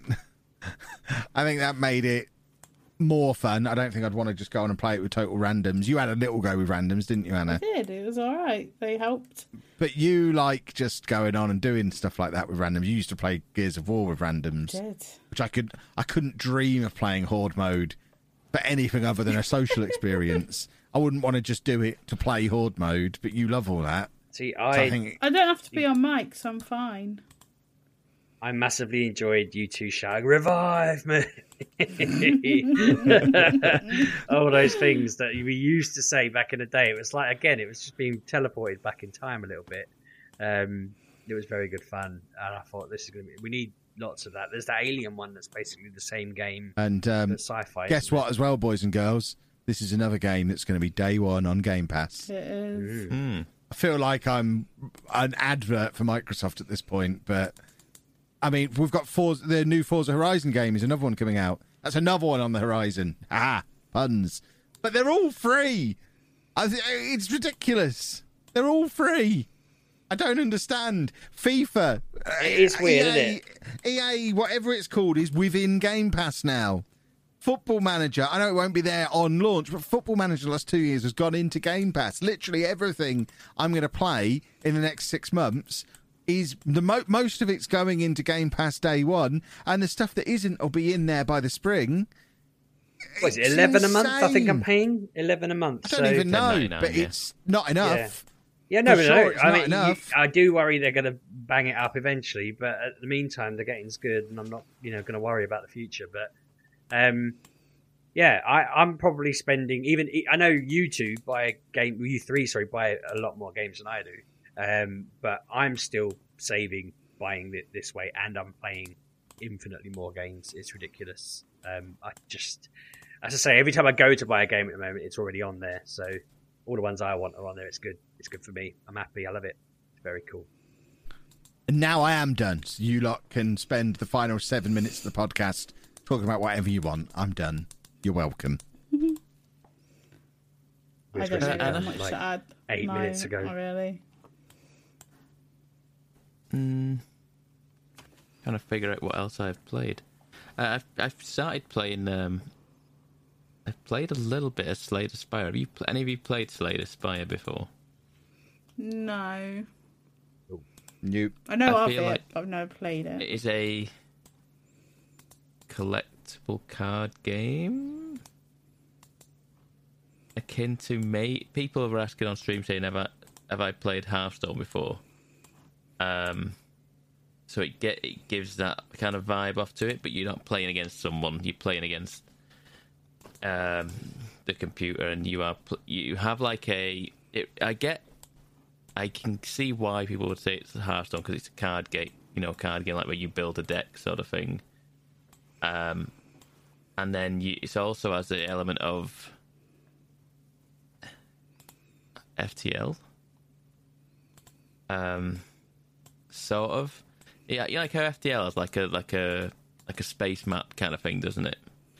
Uh, Yep. This has like a like a you work your way up like a kind of like you do across the, the space map. You work your way up this this tower of like each each like each like uh, interaction is like either an enemy or a, or a shop or a rest station or something like that, and you just work your way up. Like you of it look that's, that's like a like a like a like a star chat where you can like just ping across it and you can pick, take multiple directions of which way you want to go, and you can fight. You can go into fights. You can go into like I say into shops, into rest, into like a camp where you can upgrade or rest.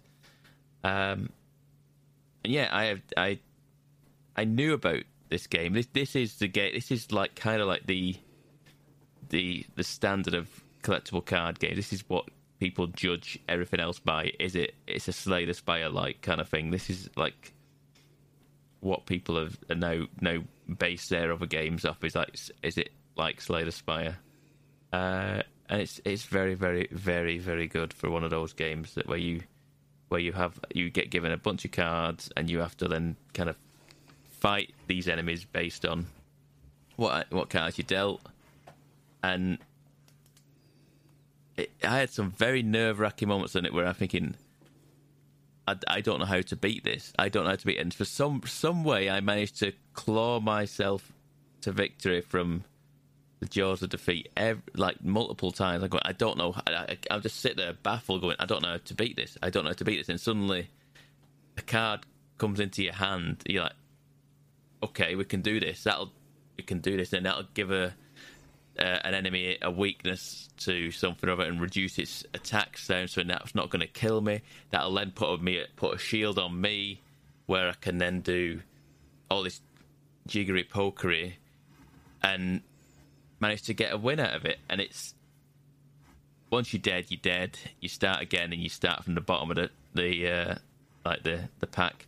Um, but you can use like there's like a overall progression for like yourself, and then you can unlock characters uh, upon doing it. I think I unlocked two characters. I think I think I played a new character every single time I played it. Um, and yeah, it's it's genuinely fun. I played it on I played it on phone a while ago, and not enough to not enough to give a, a verdict on it because I just, I didn't really like get into it just because it was on my phone. And I don't like I said before, I don't really like playing phones on games on my phone. But I yeah I got like a voucher for to, for a game on the Play Store. And I was like, oh, people speak highly of Slay the Spire, so I played it on there, and it's it works fine on there as well. It genuinely works absolutely fine on the phone. Um, it had a very kind of like it didn't feel like a different experience on there. But yeah, it's a very good collectible card game that I can see why people set this as the like the template for all of these games is like this is what it is, this is what it should be, and this is what it should be going forward because it is very, very, very good at being one of those kind of games. If you like card games, then you should definitely give it a go. Um, but yeah, other than that, that is pretty much me as well. Splendid. Anna, have you got any more? Nah. Well, then we'll wrap this bad boy up. Um, make sure you follow us on Twitter, boys and girls. Oh, by the way, it's only Sheepdog's birthday. We're 11 minutes in. Happy birthday. Ke- Uh, Thank you. Happy retirement, Sheepdog. Thank you very much. retirement. retirement. Yeah, he's That's it, I'm done 67 now. years old. Can't I podcast at this age. Exactly. That's him done. Has the rest of your hair fallen out as you've hit your birthday? What is this? In all seriousness, this is, this is what, 50? 52? 36. I had to think about that. No, 36. come on, we're both being silly. He's the same Let's- age as me, Kevin. Let's agree on the real age now. Yeah, I'm the, I'm the third youngest on, on the podcast. What a ridiculous way to phrase it. I'm the fourth youngest, so we're we're all good. Um, but yeah, Absolutely. everyone tweet, everyone tweet at Sheepdog and tell him that he's old. He'll love that. No, he, Um, don't but- do that. Don't be mean. Hang on, I said it. that the wrong way around, Do didn't it. I? I'm the second youngest, sorry. Anyway. No, you're the third. Third I'm the oldest. second youngest. Oldest. Anna. Kev's What? the oldest. Anna's the second Kevin, oldest. me, sheepdog, pub. Yeah, I said youngest. Well, you're older than Sheepdog. I am Anna. by a few months. My word. Mm. I mean, put them two next to each other. Goodness me. so you can follow me on Twitter at Lelujo. You can follow me at Sheepdog6K. I'm Miss Lelugio and other things. Just find Kevin, you'll find me. And I'm Pab 1986. Apparently the youngest. Yes. On the on the podcast, which I don't know. I think it's all made up. It's all nonsense. I'm the one who plays with all the toys and things. I must be the youngest. No, you're the. I'm staying up late. I'm staying up late to watch wrestling, and I've spent my evening so far rearranging my figures. Hmm. Come on, I must be younger than you people. I think you're brain damaged. I don't know about your. Well, we'll put that down. Wow. We'll, we'll, we'll make a note of that one for when I finally get my autism diagnosis. Goodness me. Uh, well, when I get mine, I'm oh, I'm going to be suing you. See you next week, boys and girls. Have a good week. Goodbye. Thanks for listening, folks. I always say see you next week, but we don't see them. It's audio.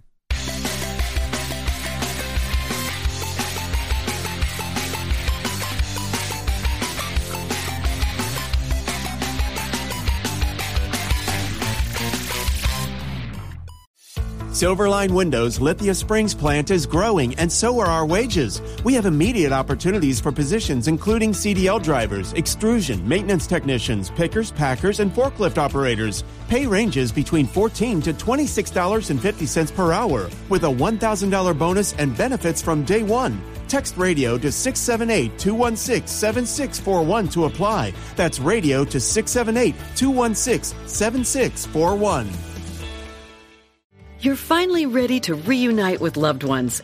And nature is just a short drive away. So check out Vrbo and find the perfect lake house, cabin, or chalet for your family reunion. Download the Vrbo app. The time for getting back together is now. With equipment breakdown coverage from American Family Insurance, you can protect all the things that keep your dream home running from sudden mechanical or electrical issues. Because this sound shouldn't mean. Contact your local agent or visit amfam.com to learn more. American Family Insurance. Insure carefully. Dream fearlessly. Refer to policy for equipment breakdown covered losses, deductible limitations, and exclusions. American Family Mutual Insurance Company SI and its operating company 6000 American Parkway, Madison, Wisconsin. Products not available in every state. This is the sound of the kind of thrill ride summer was made for. Here's the sound of another one. At the Lexus Golden Opportunity Sales Event, you'll find great deals in our entire line of performance vehicles. Strap in, then hold on tight. Lease the 2021 NX300 for 359 a month for 36 months with $22.99 to its signing. Experience amazing at your Atlanta area Lexus dealer. Call 1-800-USA Lexus for important lease offer and pricing details. Not all customers will qualify. Offer valid in the Lexus Southern area only and September 7, 2021.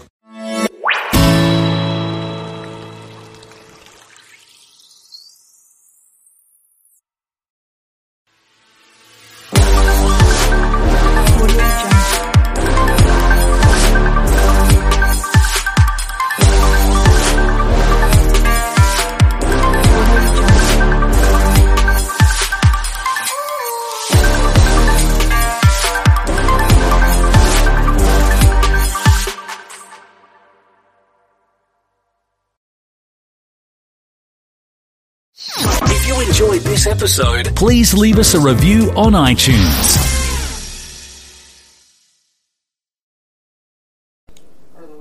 All right.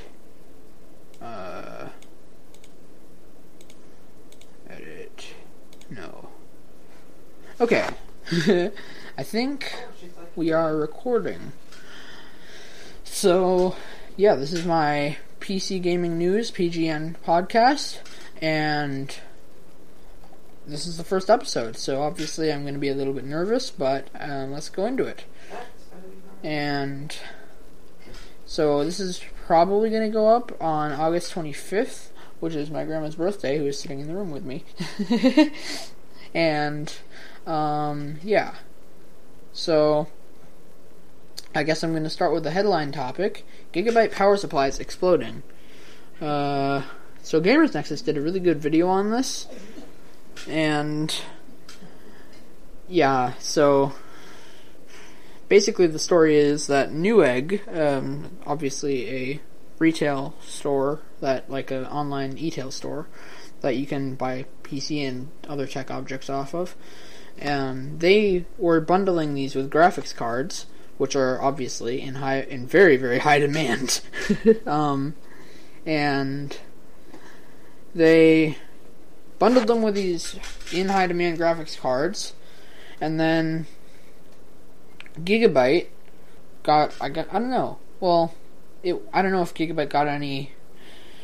Um, uh, they obviously got um advertisement, and then that went down the drain when they exploded. So, and yeah, so Gigabyte digging a deeper hole into to fall into stated that the power supplies were misused for a long time essentially. I don't know the exact quote and i am not and i don't want to have sorry about the chair it's a little bit loud but yeah.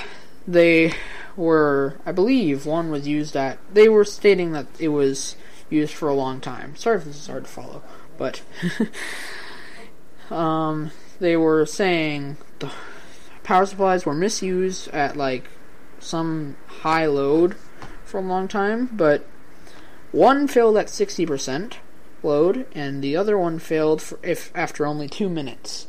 And there were lots of ones that failed, and one took out a 3080, which is quite bad, but it happens. at least it was at Gamers Nexus where they have a decent supply of them, and they didn't seem too mad about it. Um, I'm sure they were though. but um, it was a gigabyte 3080, so maybe that's why they weren't mad about it. um, they both exploded, the 60% use one and the 2 minute one. Um, I don't know if they were the same one, but I'm pretty sure they were separate. They will, they, to their credit, they did say they will replace broken units for their second chance at burning people's house down. That was not their quote, but that is my quote. And, yeah. Um, but they're not recalling them, which they really should. And I wrote this in my notes. They have a whole crew digging this hole, and it's getting hot at the bottom. Alright, um.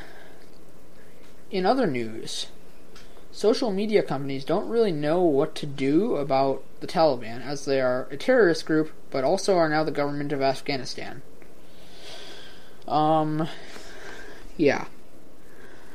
I don't know what to think what they should do because I'm not particularly in line with how social media works.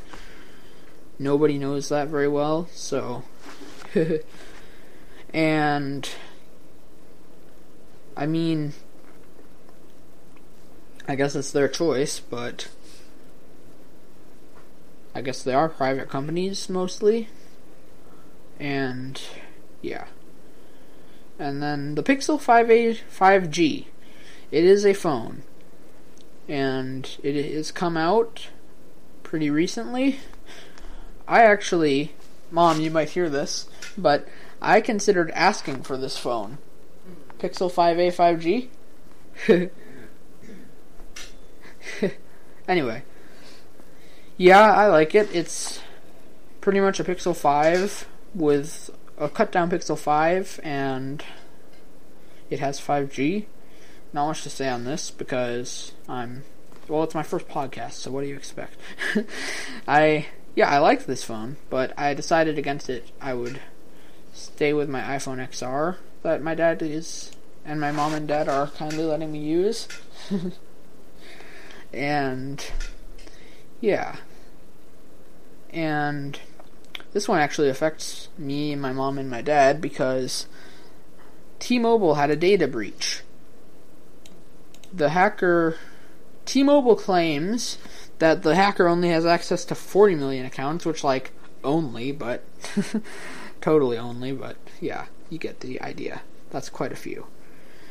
And the hacker claims 100 million, which is even worse by quite a bit. But the real bad part is that the data includes names, birthdays, and even worse, social security numbers. This is not a particularly good news for anybody, except for, I guess, the hacker. Or hackers, I don't know, probably hackers. But, yeah. Is there. Well, this is all I have in my notes. Because. Well, yeah. Please consider. Wherever I have this, please consider, like. I think it's going to be on Spotify, iHeart or something, and Apple Podcasts. So consider following or whatever they let you do. And yeah. Thank you very much for listening and have a good day. Bye.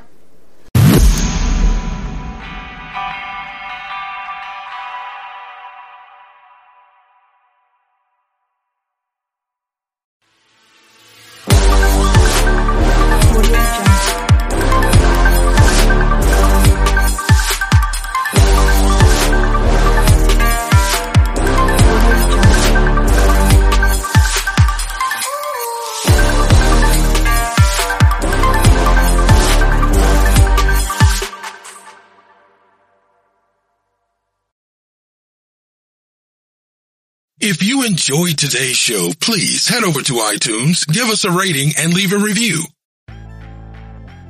You strive to innovate, to propel payments forward. But what if you could do even more? Access more people and add more value. With Discover Global Network, you can. Accepted in more than 200 countries, with over 270 million cardholders around the globe, we help you grow further, faster. As the world's fastest growing payments network, see just how much progress we can make together. Discover Global Network. Accelerate progress. For a thousand years, advertising was hopelessly trapped within rich media banner ads and pre roll video, cursed to be ignored for eternity. But from nerd culture, sneakers, and dank memes, a new idea emerged. An idea forged in the fires of brand marketing and popular culture came the Pop Marketing Podcast.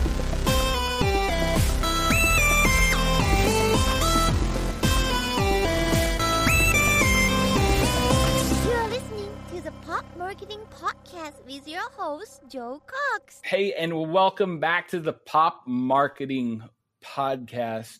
We are back to talk pop culture, talk brand marketing, and man, I am so glad to be talking to this man right here, Faris Yakob. Great to have you on the podcast, and great to just connect again since uh, we saw each other actually weirdly in person in Tennessee. Amazing and wonderful. Yeah, it's lovely to be here. Thank you for having me, and I'm excited too. Also, I just realized that you should do a remix of the 50 Cent PIMP song. Like you're a mother thing PMP because you're a PMP marketer. Oh yeah, no, it's totally. When I write it out, I'm like, man, that's pimp. But how do I, how do I make a play on that? But now you've just given me the answer, and I thank you. I'll take any of those. I'll take anything you got. All right, so for those that don't know what you do or where you come from, and in the world of advertising and marketing and Faris, tell us a little bit about who you are and what you do. Yes, absolutely. So I'm Faris Yakob. Currently, alongside my wife and partner, we run a nomadic creative consultancy called Genius Steals, which means that we, by choice, don't want to live anywhere in particular. We travel as much as we can, if not constantly, pandemics allowing, and go from client to client and speaking gig to speaking gig, and in between, try and find inspiration in the world. Before this iteration of my career, yes, I worked in advertising primarily, but in lots of different roles media planning, com strategy, account planning, brand strategy, uh, for a brief period, creative director. So I sort of did lots of different things in advertising in London, in Sydney, and in New York. And then I wrote a book about what I thought about advertising, which allowed us to begin different leg of our career. Yeah, so that's what we do. Yeah, I think that wraps it up well. Where are you at right now? Currently in Porto, Portugal. Obviously, travel was somewhat constrained in the last couple of years, which doesn't suit our natures or really our business in some ways. But we're now in Porto, Portugal, for the next month or so, and then we have our first speaking gig in person uh, in Orlando at the end of the month, which will be exciting if it happens. Fingers crossed, assuming it will. But in general, yeah, we work across what I call the creative industrial spectrum with clients, with agencies of all disciplines, with media companies, and with other ancillary entities that exist in that world, be it startup or trade body. I think that's what's so interesting, and that's why I want your point of view because you get to see it from a lot of different angles and get to see it from a lot of different perspectives from clients of you know how kind of an agency thinks, you know how a brand sees an idea, you see how somebody like TikTok or or Facebook is seeing ideas in the world, and they're they're different lenses, right? Like always, and and your job is to understand where they're coming from. How do you get them to do something a little bit different based on where they currently are? To you, what is when somebody says popular culture? What is it? And then what is like advertising's relationship with it? Interesting question. Very interesting. Okay, so popular culture, by its definition, is things that are famous enough that people have heard of to some degree. Although in the post fragmentation world, that's increasingly less the case, right? Things that used to be famous were famous for everybody, and now things that are famous are famous for small groups of people often, which is a different of famousness, I think. But that said, it is the the cultural substrate through which we get all of our ideas, right? What we learn to be decent human beings growing up watching superhero movies. We learn about relationships from terrible rom coms that think stalking is the way to find your girl. We learn about the world through the lenses of popular culture from different markets, different regions, different places. So it is the thing that we learn from and pull from in advertising. There used to be this idea that advertising at its very greatest aspiration would be to sort of influence popular culture, to become part of culture, which is basically just saying our ambition is to make things famous, which I think is totally apposite, totally appropriate. That is right to me. But most of the time, I'd say advertising tends to draw from popular culture and leverage the aggregated attention that cultural assets have in order to sell or position products most of the time. And although it's impossible for brand work to become cultural touchstones, it's just less likely than people would like to believe. That's where I come to because the question always gets asked. It's an easy answer to say yes, advertising can be popular culture. We all know it. Like, absolutely. It's got, especially in the world 20 years ago, right? Like in the world where popular culture really boomed from the 80s on. It's like have mass, I can pay for it, I can get it out, and so a ton of people see it and it works and it's good and i understand that it's popular culture. The question i always ask is like do you think we make popular culture in advertising or do we draft off and use the stuff that's going on and use it to power and make our stuff relevant? Far more so yes but at a sort of more epistemological level all culture does that. Like popular culture absorbs popular culture and then regurgitates it and then some of the bits that become famous get dislocated from their source material right so I was reading quite a fun book called The Modern Myths by Philip Ball, who's a science writer. He talks a little bit about this. As you know, my company's called Genius Steals, so I, I don't believe in originality. Everything comes from somewhere. Everything is inspired and combined and inspired and combined. But things like you know, the Joker from Batman books, which is actually this is in the Grant Morrison book, not in the Myth book, but it doesn't matter. The Joker is a direct copy of a, a, a villain from a movie in the 1920s who's played by a very particular character. It's exactly the same face, the makeup, the characteristics. It was directly lifted from this movie. But now Joker's much more famous than the movie ever was. So it becomes like, oh, this is a thing. It's like, yes, but it was literally a lift and transposed into a different thing. So and now that thing is forgotten. You'll see pictures of it, and hundred percent people would be like, "Oh, that's like the joke, the old joke." Exactly. Yeah, and that happens with everything. Like culture does that. Culture is inherently recombinant. It's always reproducing and then when you first get exposed to an idea you're like oh look at this cool new thing and it's like well the person who made this probably has other references that involve ultimately it becomes like a measure of again it's just fame most famous version of that idea becomes kind of the dominant version of that in culture yeah and to talk about fame a bit why are we i did read paul Feldwick's like why does the peddler sing and very smart. The accent had me the whole time. Of course, I'm in because I'm like, oh, you're giving me what I want, right? You're really giving me what I want. We take things a bit too seriously, explaining advertising's need to grow up because we're asking for a lot of money and people are very serious in business. And so we run from simple stuff of saying what we really want is to be famous and brand and celebrity are pretty close. So like let's just use the same things, an idea and a person, same entirely right because and we talk about this still all the time right? When we sit down to do business grown up stuff our brains go into business grown up mode and then we talk about business grown up people. So we sort of collapse all the abstract weird associative parts of our brain into this like i want to tell you the product is good at this thing that i think you need a solution for which is fine it's not that it's wrong necessarily it's just very reductive in how we think about it and I forget if it was Ogilvy or the guy who wrote Marketing Science. Anyway, someone said, like, you know, in that book, don't sing your sales message. No one likes to sing whatever. And I think what Paul has been brilliant doing is he fundamentally misunderstands what we're doing, completely and utterly misunderstands what we're doing. Like, entertainment is the cost of admission to someone's brain. And this is true on stage as a presenter, it's true as an advertisement, it's true with a movie, it's true with anything that goes into culture and is absorbed by the senses, right? Entertainment is the cost of admission to someone's brain. Yes, and you don't see probably a lot of ideas in a modern agency that people want to push against the jingle or things that have worked for a long time of just being not having a ton of purpose or a lot of things behind it, right? Like not having what do you think it seems to have got or has it? And I don't realize how why do people push against those ideas in the agent? Because they're not as easy to turn into linear thought processes you can explain to accountants and financiers at one end of the buy chain, right? So the ultimate taskmasters inside an organization like a big client one isn't the CMO really, it's the person who gives the CMO money. And to convince them to do things that don't feel very rational in the very obvious literal sense of that. I also think to your point, the industry, because we are so fed by and immersed in popular culture. Like that's why you get into advertising, right? You want to be an artist or you just love popular culture. That's something that kind of draws us to the industry. That and getting to wear trainers to work, obviously, which is sneakers. Big part of the appeal, frankly, still to me. But it's because it's very faddish, right? The nature of culture is very faddish. It spins on a dime.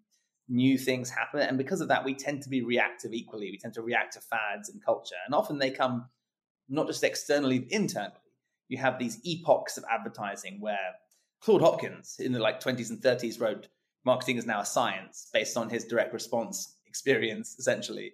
And then you have the creative revolution in the 60s and then you sort of revert back and then digital moves things to a more analytic place. But it tends to be this and it happens across all forms of culture this pendulum that swings backwards and forwards based on generations or regimes at certain marketers or whatever where the pendulum keeps swinging. And so we go from let's just do really fun things that entertain people, earn attention that way, to let's target them at the laser level where we can track every possible action and event they've made online and use that to infer they're the perfect, efficient target for our communication. And both have obviously roles. Both have roles to play, no doubt.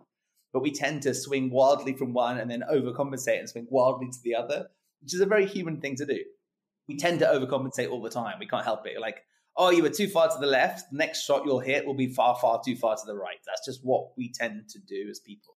Yeah, it's hard to fight with just our biology on certain things, especially binary is something he talks about a lot too, and wrappingness of black and white, yes or no. But boy, it feels right in your brain. And you see it. I mean, you're on Twitter a lot. You see the fight of advertising Twitter and I see both sides of it, and I'm like, hey, the answer, gang, is not a hundred percent this side or a hundred percent the big idea or on personalization. It's not strategic to make that kind of claim anyway. It's obviously silly, right? You're like, it depends on context. It depends on lots of things.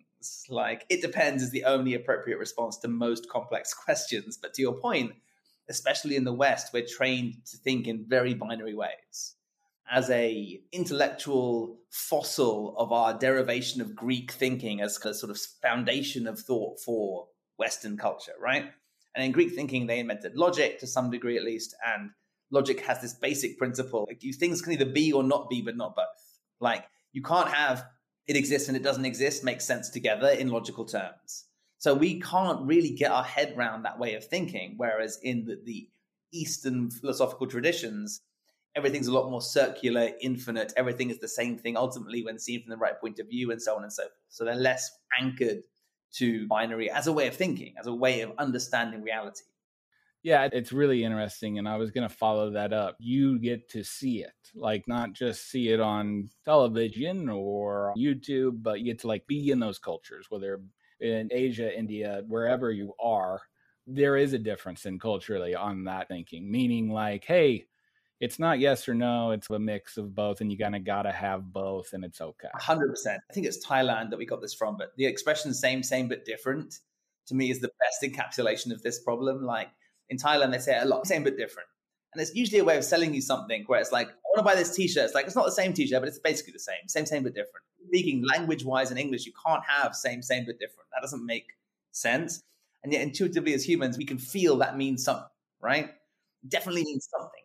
And what it means is you've abstracted from the particular of a specific thing to it's a bit like that, and this is a bit like it. And what's the problem? It's a fine substitute. But they're they're much more flexible in that way of thinking. But yeah, it is interesting because even in the last decade of traveling quite extensively, there has been an obvious homogenizing effect of globalization and global corporations. At the very beginnings of the last decade, when we were traveling, you would go to places and not recognize retail brands or brands as much. Still some, but you'll be like, oh, there's a McDonald's here now. That's cool. And then increasingly everywhere has the same global retail brands, global fast food brands, especially are everywhere. Like the same American fast food brands in every market you go to.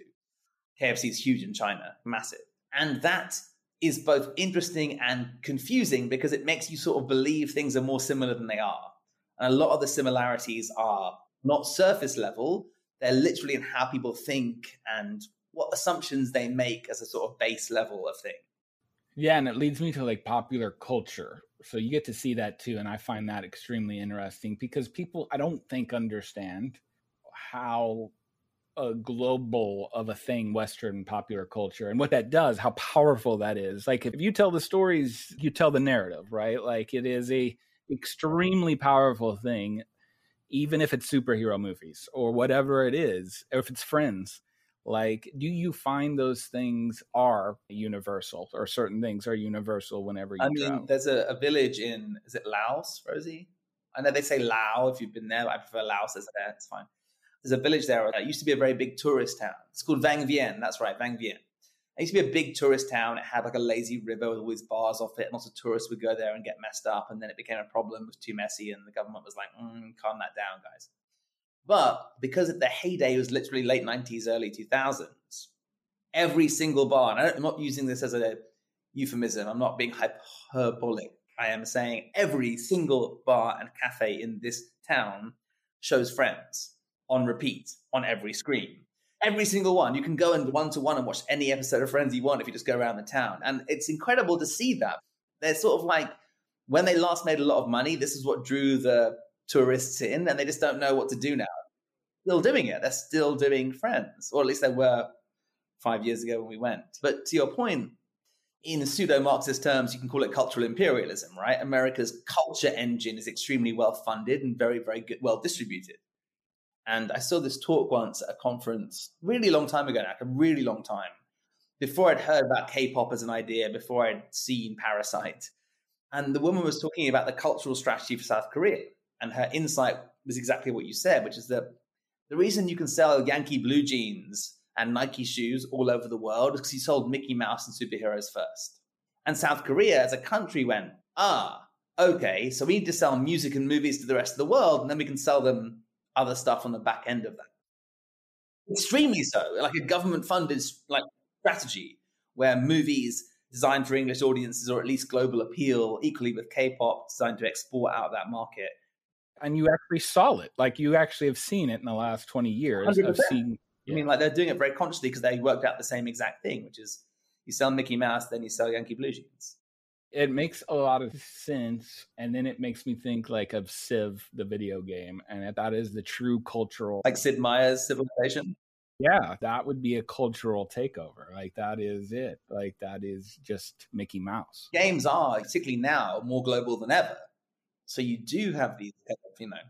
And not only that, but a lot of these countries are a lot more ahead of seeing taking games seriously.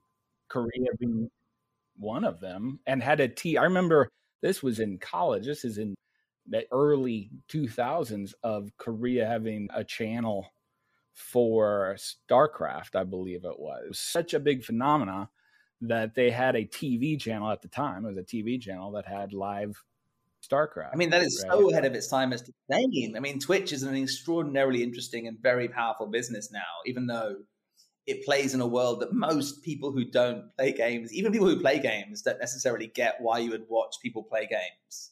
Like there is a great deal of pleasure in it. And then I think somebody tweeted this, it wasn't my idea. Someone was like, Why do you watch someone play video games? It's so stupid. And he was like, Do you watch the NFL? Do you watch the Olympics? and then their brain snap. Like you hear their brain break because they're like everything I do. Exactly to that. I'm sorry. Are you playing football? No. So Same, same, same, same but different. Exactly. Same, same but different. Let's talk about games because games is interesting. It's impossible to keep up with, so I stopped. It, to my point right now, it's more of understanding the new things that are coming up. And e-games, I'm esports so far removed. I have to talk to people that are right in the middle of it because it's gotten so enormous. And games in general. Okay, so saying that going coming in with an insight to a brand and saying, "Hey, consumers are gamers," to me is like saying, "Hey, consumers breathe." Yes. Consumers like music. Most people like movies or something like that. Some people don't like movies, but that's an unusual, right? That's like, that's not the thing. So we've discussed gaming a lot, obviously, but the ESA, the Entertainment Software Association, released their new report like literally a couple of days ago. And now it's like 70 ish percent of Americans play games. It's higher when you get a bit younger, but adults, right? The average age of a person who plays games, because gamer, to your point, is not a designation that most people who play games think applies to them. But the average age of a gamer is like 31 years old with a house and children, because we grew up with the consoles. Whether or not you can get a PS5 at the moment is obviously quite difficult. I keep checking and I'm like, come on, I'm old enough now. I can wait for it to simmer down. And I keep checking and I'm like, seriously? It's been like, uh, I can't get my hands on it. It must be because, like, the production process, it just seems so odd to limit the thing there. And anyway, find stranger. It's Sony. Like, they understand how to make things and put them out into the world in mass quantity. Yes, exactly. They know how to manufacture products. I'm sure it seems strange. But it also seems like whatever they're doing is working for them. But, like, for sure.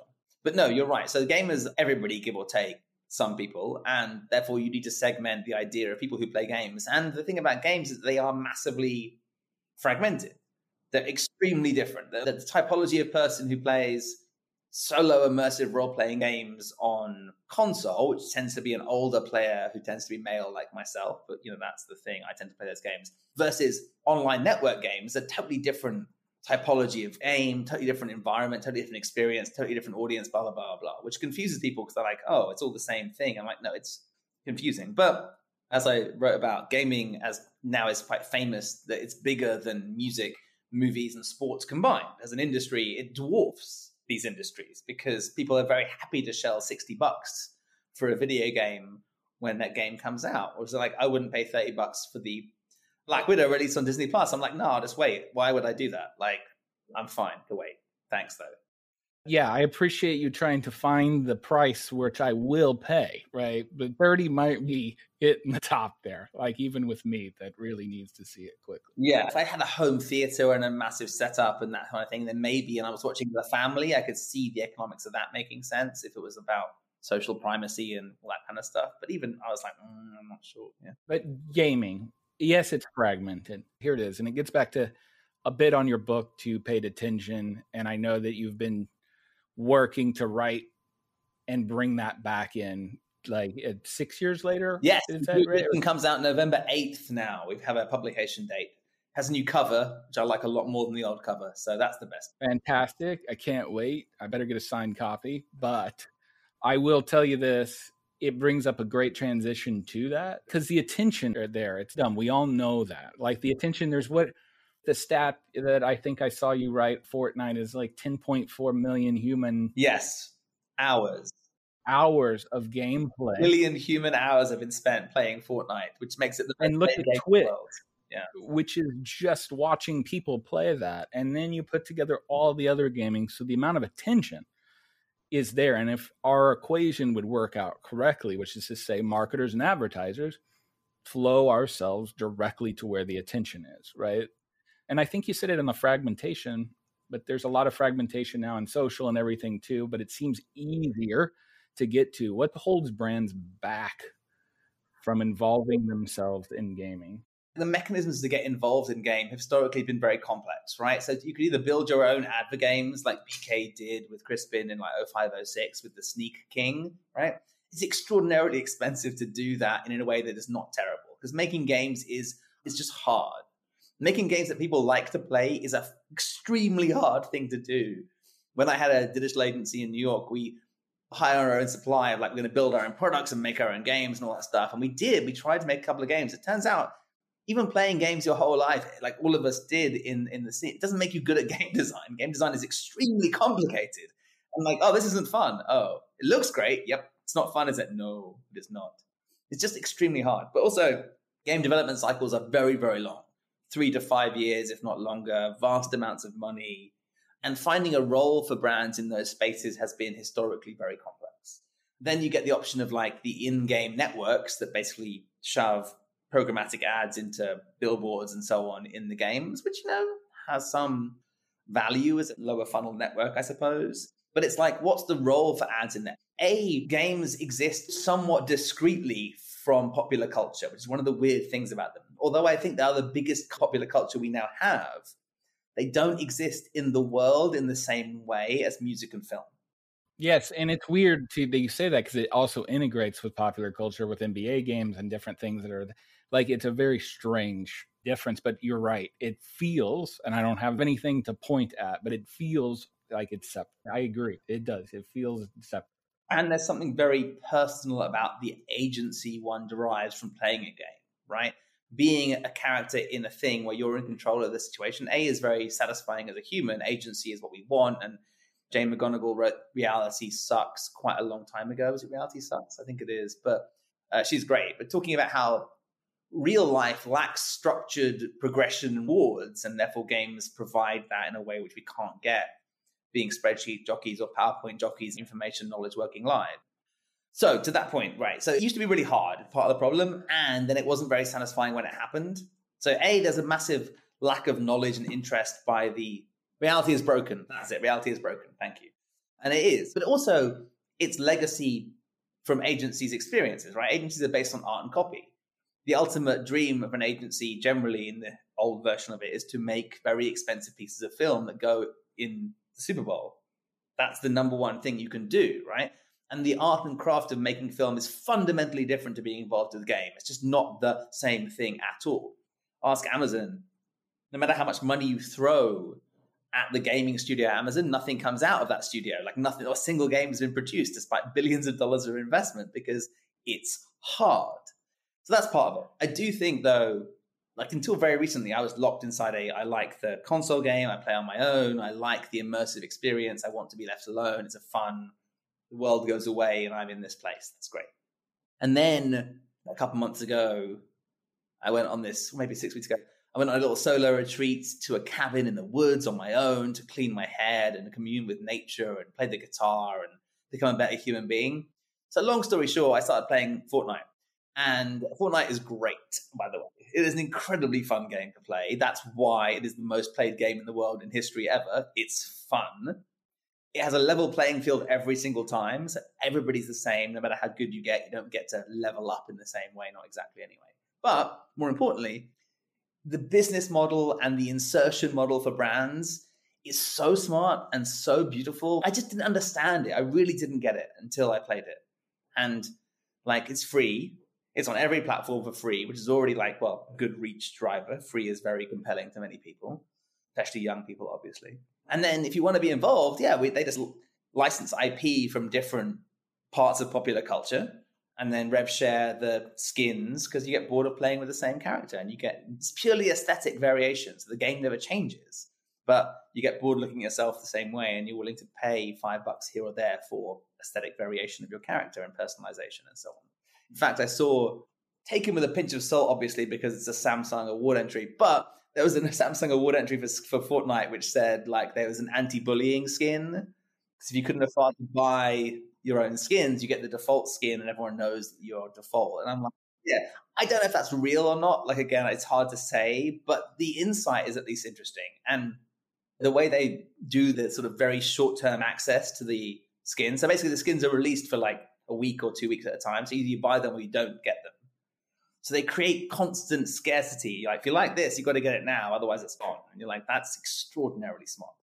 and you'll never get it back. And and the the thing that's so interesting to me is that I was there at the specific place and time, and I will watch younger people play the game and be like, that person is deadly.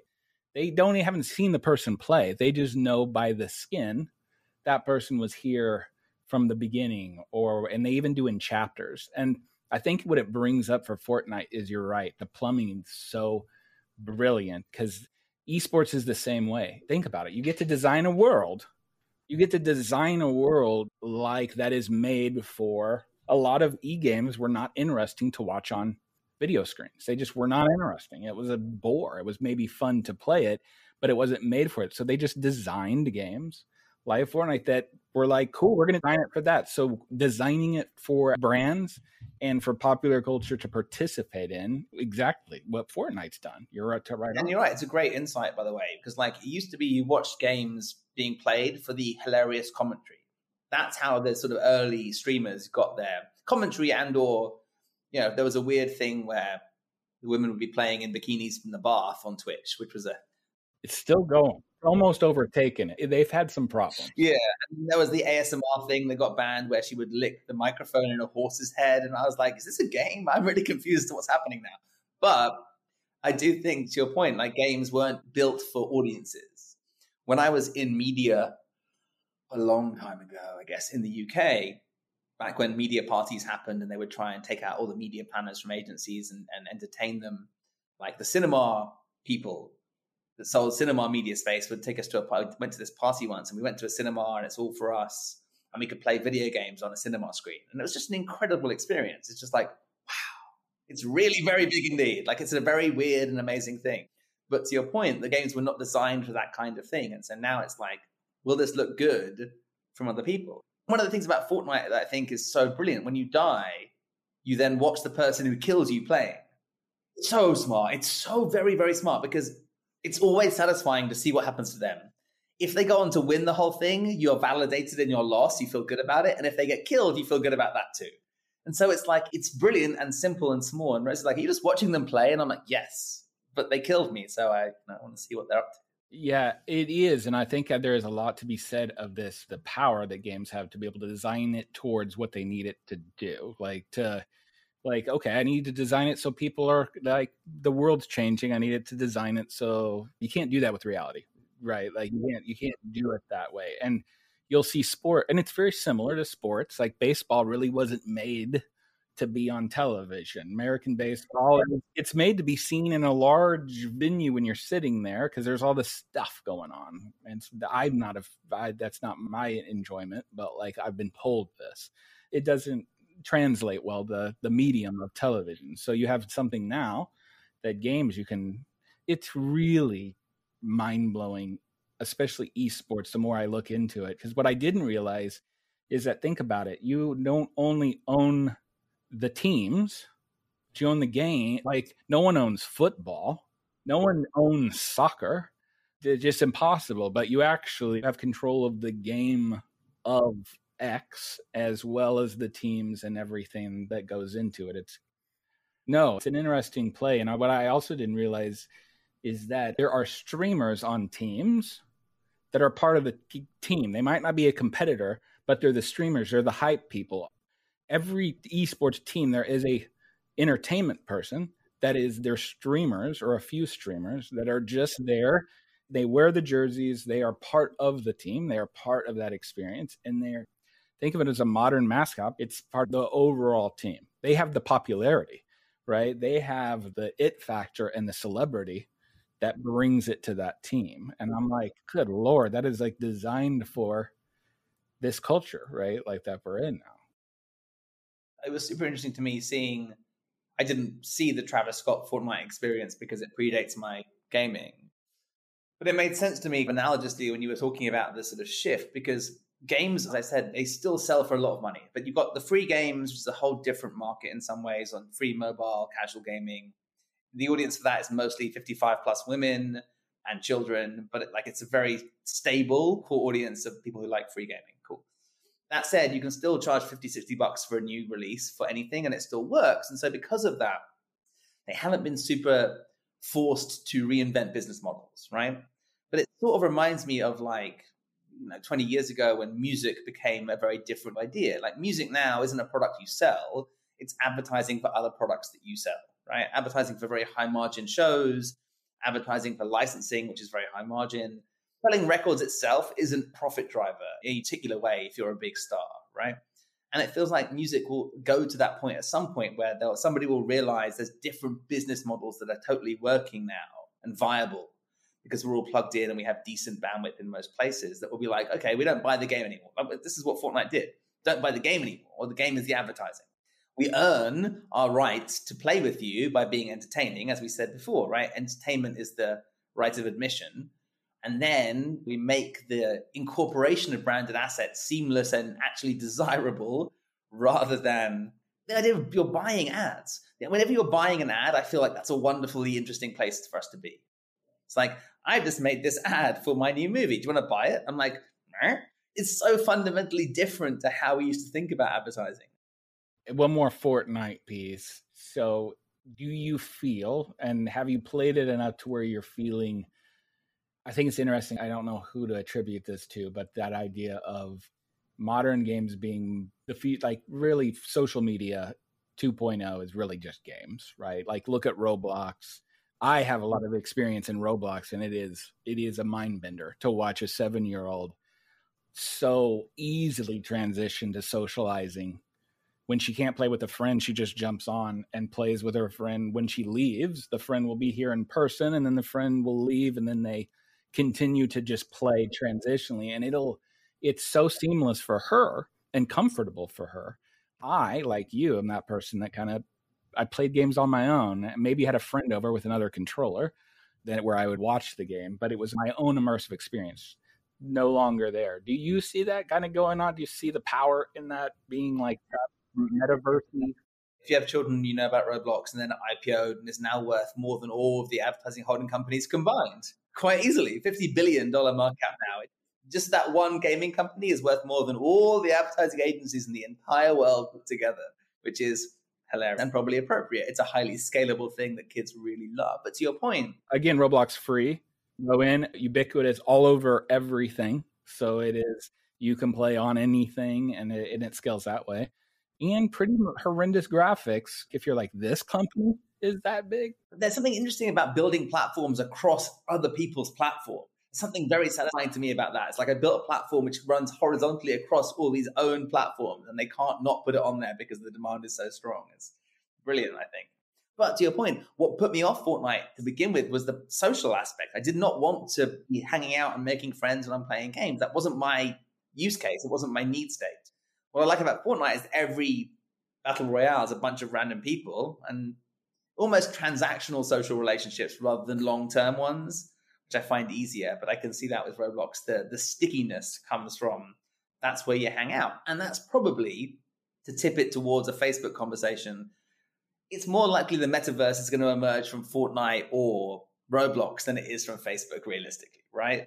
Maybe the VR Oculus version of the metaverse, which I sort of predicted would happen in 2014, frankly, but hey, no big deal is the next stage on where we are very used to plugging ourselves into immersive screen, like full VR experiences, but like it's super niche and VR is very isolating. It's fun. Like we'll have Rosie's dad's got an Oculus and like it's fun. We'll, we'll go over to hang at the house for family occasions and somebody will play and it's fun to watch somebody playing VR headset on because they look so stupid and they're running around bashing Beat Saber or whatever.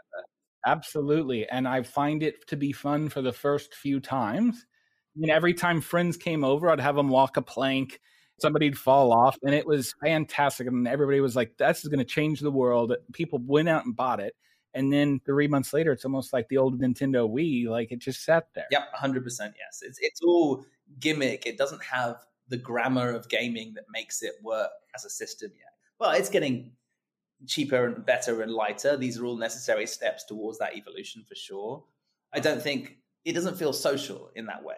Whereas, like, I think what I've liked about Fortnite now is that it's light social touch. There's real people.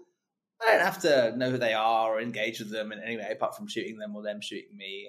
The pressure isn't there to be social. If you don't want to, I can turn the mic off, I can turn it on, and then it becomes. And I remember hearing this 10 years ago. One of my friends was an entrepreneur, and he was like, Call of Duty is my golf, playing golf with business people. Like, that's my, I don't play golf.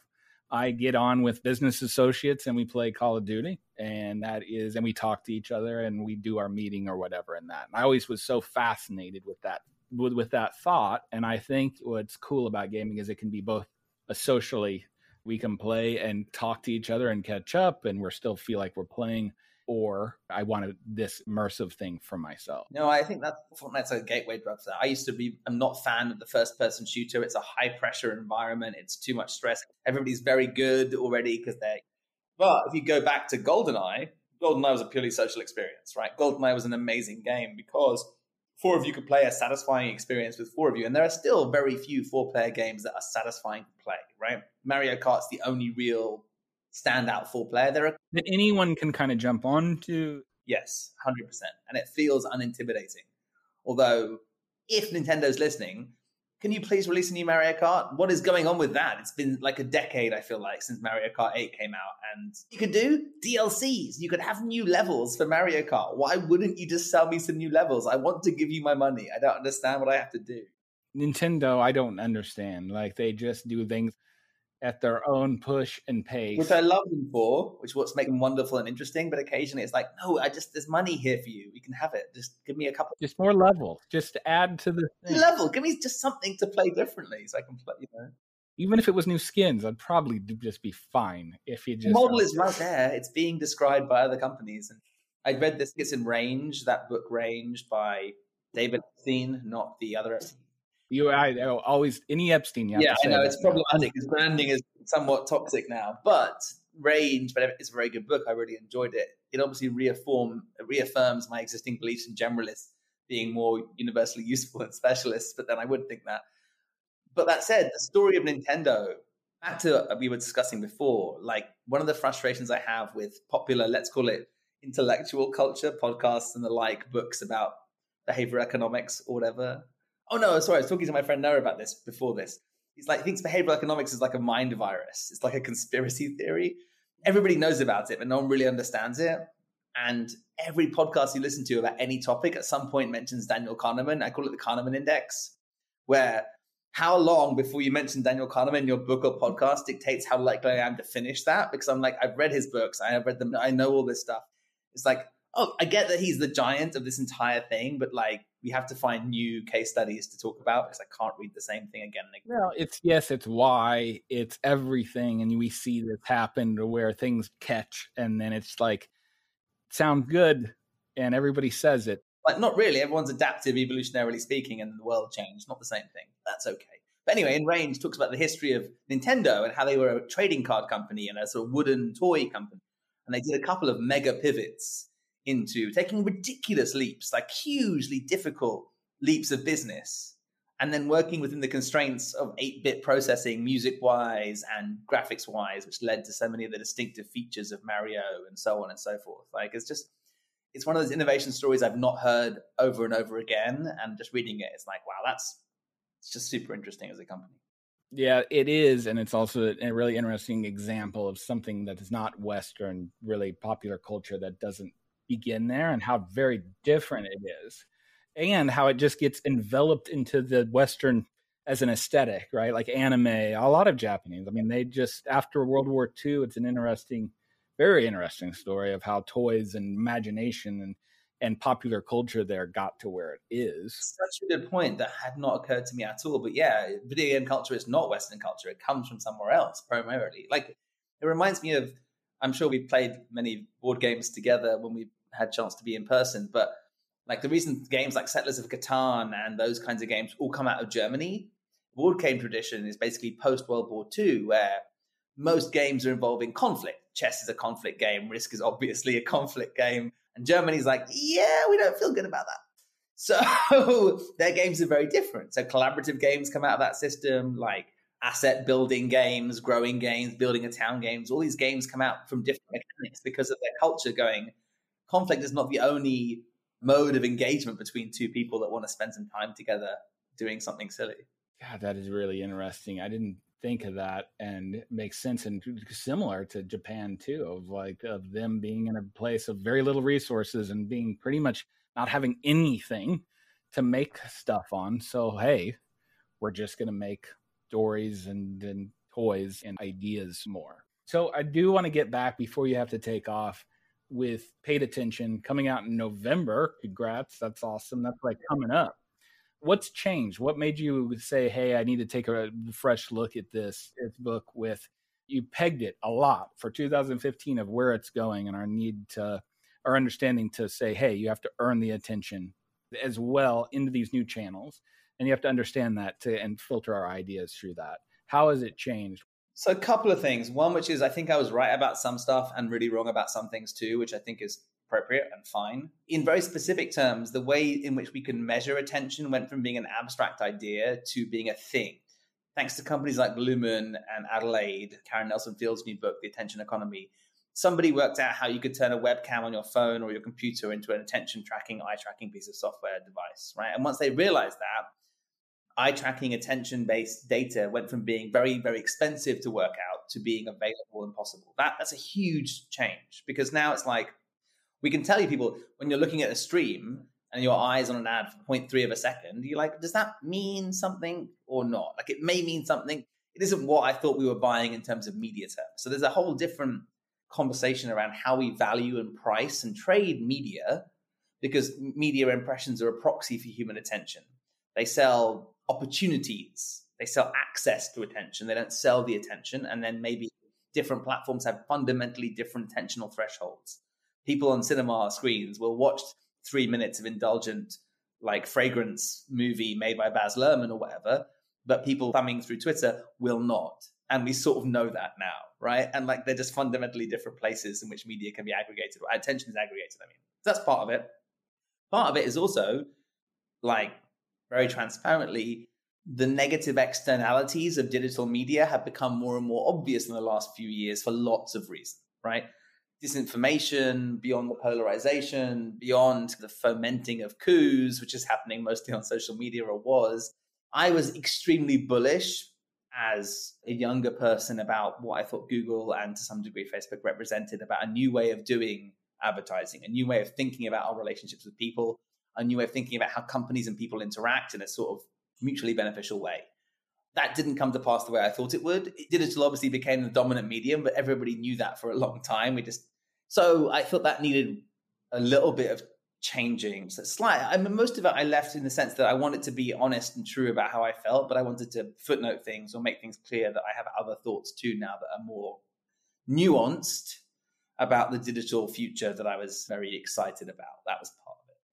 And then just generally that the discourse about attention in advertising went from being a niche idea when I was first published to now being quite a dominant conversation because of things like the Attention Council, because people are really putting money behind thinking about how attention metrics could be applied to media planning, and buying, and trading, and so on, because what I call peak attention has been reached in like mature markets, America and UK, almost in Australia. So peak attention is where media consumption plateaus at a certain point. There's usually about 12 hours a day of consumption, depending on how you measure that, which is a different confusion. But once you hit about 12 hours a day in the US, it goes up like 1201, 1202, 1206 minutes a year. It's very hard to get more time from people because they have to sleep and eat and use the restroom, I assume. Although most of us are on the phone or the restroom now, which is not very hygienic, but let's be honest, we all do that, right?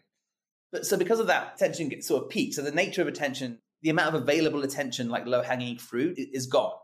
Now attention is a zero sum game. You have to fight other people for it. If you want it, someone else has already got it. So you have to provide something competitively interesting. It's a non zero sum game, kind of.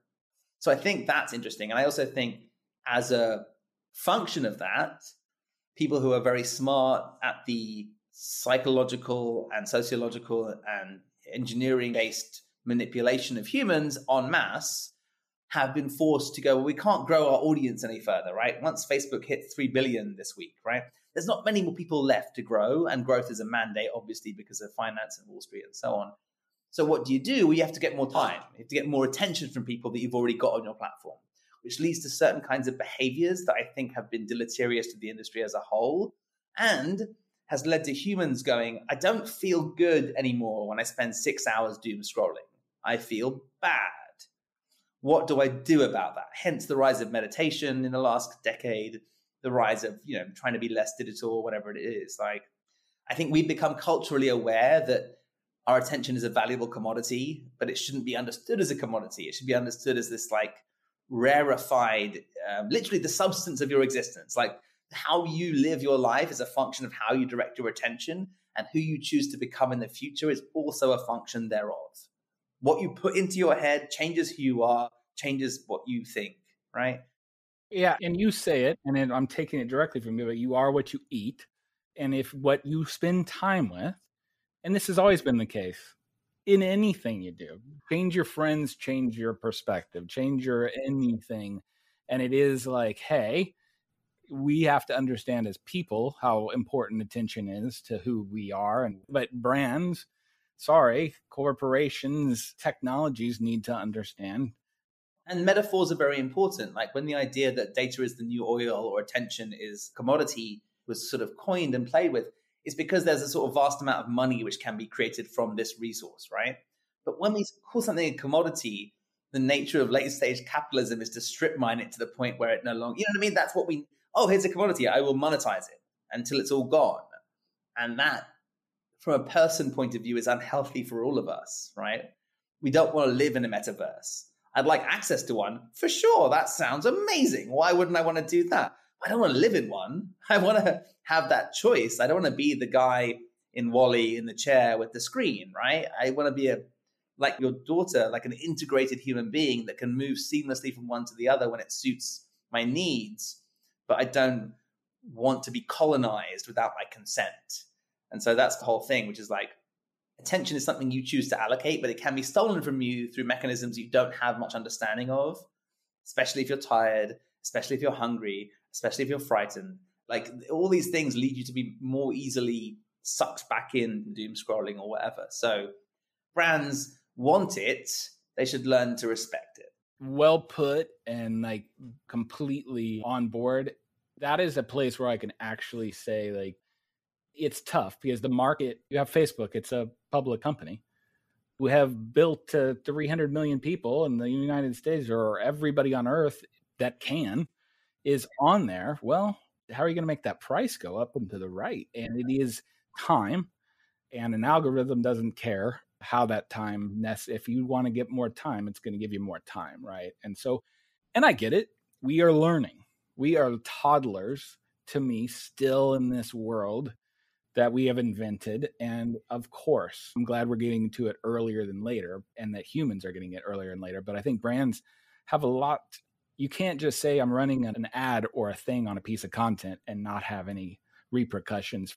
Because at the end of the day, and people don't get this, we should as professionals, but if you are paying for that piece of content, if you're sponsoring that content. I have swung full 60. Like I used to get very angry. I still do like certain large advertisers would threaten to pull media spend from certain publications if they ran negative stories about them, which is a horribly difficult thing to that should not be allowed. You can't affect editorial that way. That said, every dollar you put into a certain medium is a choice that you've made strategically, and it's a choice that represents your brand values in its totality. And if you sponsor hate speech, and that's bad, and if you do it accidentally, that's also bad. like it's still your responsibility to not do that accidentally, despite the opacity of the media supply chain as it currently exists, right? That's just bad. And so you have to make a choice. You're like, if I have values and I believe in purpose, you can't support things that are genuinely toxic. That's a choice. And it's not like, oh, we can't decide what media does. It's not, no, advertising has always done this. Like the reason American media used to have what's called fair balance is because previously newspapers were funded by rich people and political parties. They were just propaganda magazines. That's all they were. And then when advertising became the mechanism to fund them, because advertising when it wants to be mass, has to appeal to both sides of the aisle, let's say, especially in America, which is somewhat polarized. They required fair balance. They said, no, it has to be a view from nowhere. That was the whole expression, right? A view from nowhere, because it's like we can't upset anybody.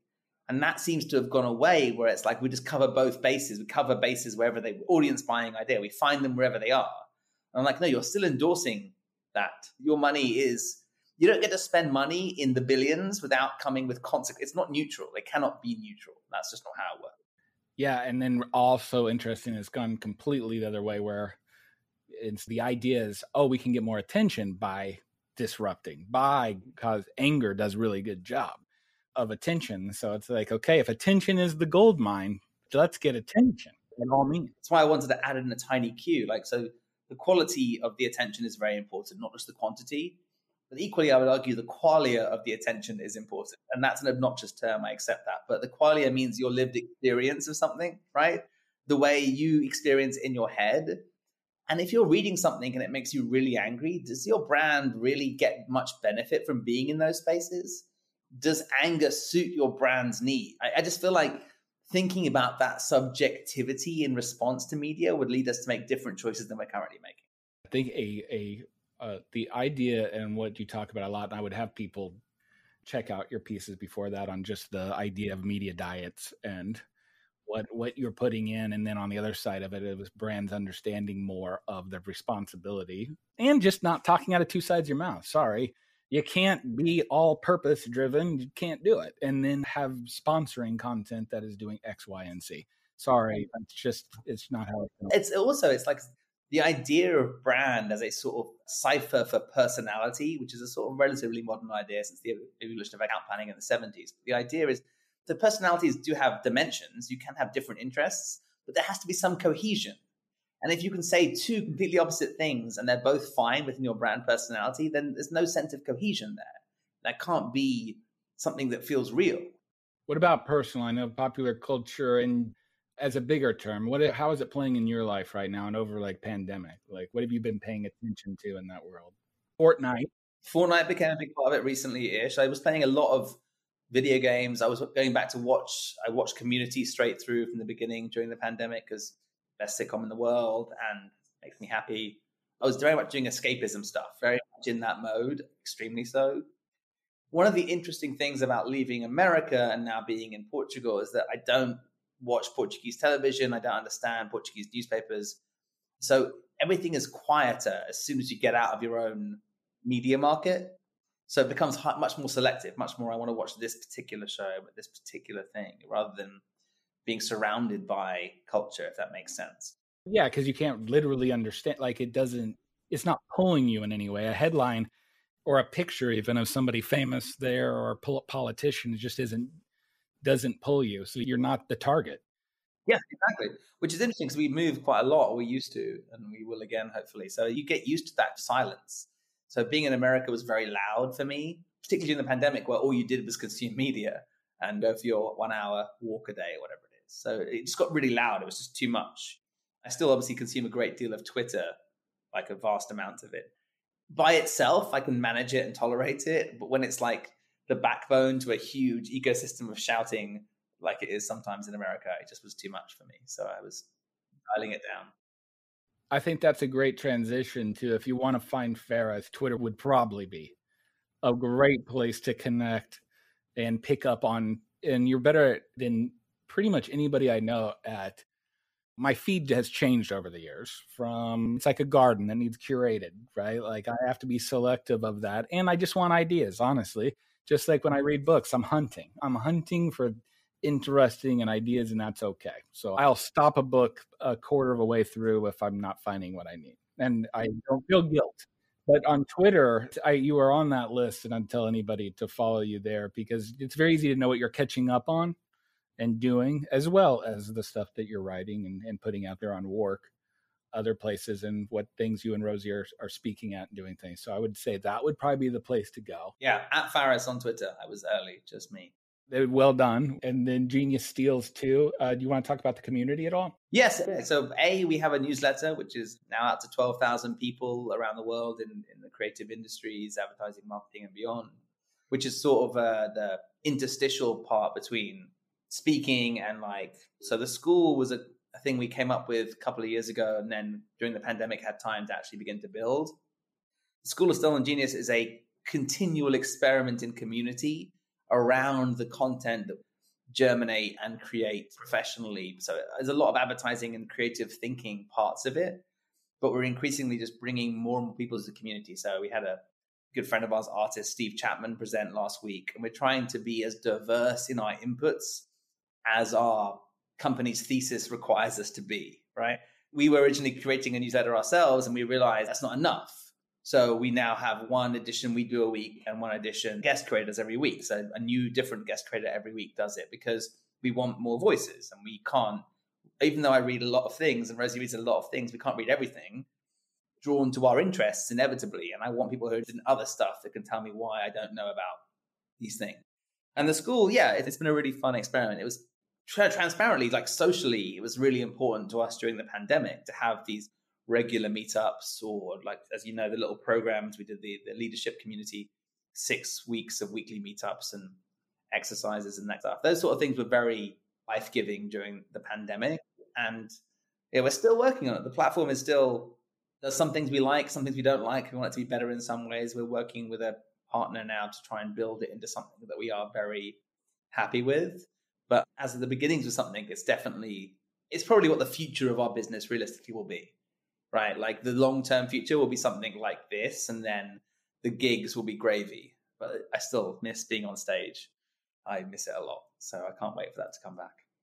Yeah, I did it for the first time at last week in Chicago. Easy crowd though, insurance. In easy crowd, like you know, no, you can get them rolling. I had them at a good time, near happy hour, and it was yes. I can't wait for you to get back on the stage either. But I will say it's hard for you all to see it from the viewpoint of users. I am a I am a member and I would say like I see the value is a I steal a lot of your ideas and put them where needed documents of of all kinds right so there is that library pieces and and all the time instead of just tweeting you which you will say hey here's that piece that i was talking about and just like i said idea hunters so like introductions to a new person or a new thought or a new POV or whatever somebody else, that is super valuable. And just a, just a really diverse in mind and and everything else group from all over the world.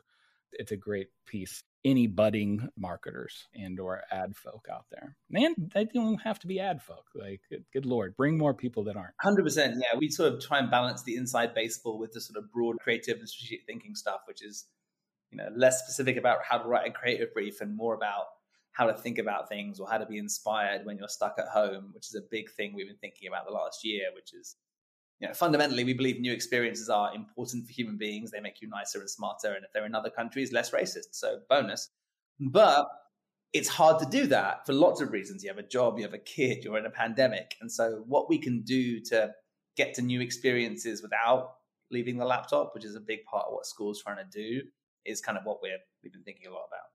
Thank you for coming on here. It's just great to catch up and finally talk some pop culture talk with you. And yeah, find you on Twitter, find Stolen Genius, School of Stolen Genius. And I wish you a fantastic evening over there. And Friday uh, thanks for being part. Friday night, it's time. And yeah, thanks for coming on the Pop Marketing Podcast and see everybody next time. Silverline Windows Lithia Springs plant is growing, and so are our wages. We have immediate opportunities for positions including CDL drivers, extrusion, maintenance technicians, pickers, packers, and forklift operators. Pay ranges between 14 to $26.50 per hour, with a $1,000 bonus and benefits from day one. Text radio to 678 216 7641 to apply. That's radio to 678 216 7641. Vrbo has private whole vacation homes for the whole family. So whether it's around the pool or patio, you'll have the space and privacy to reconnect with the people you love. Download the Vrbo app. The time for getting back together is now.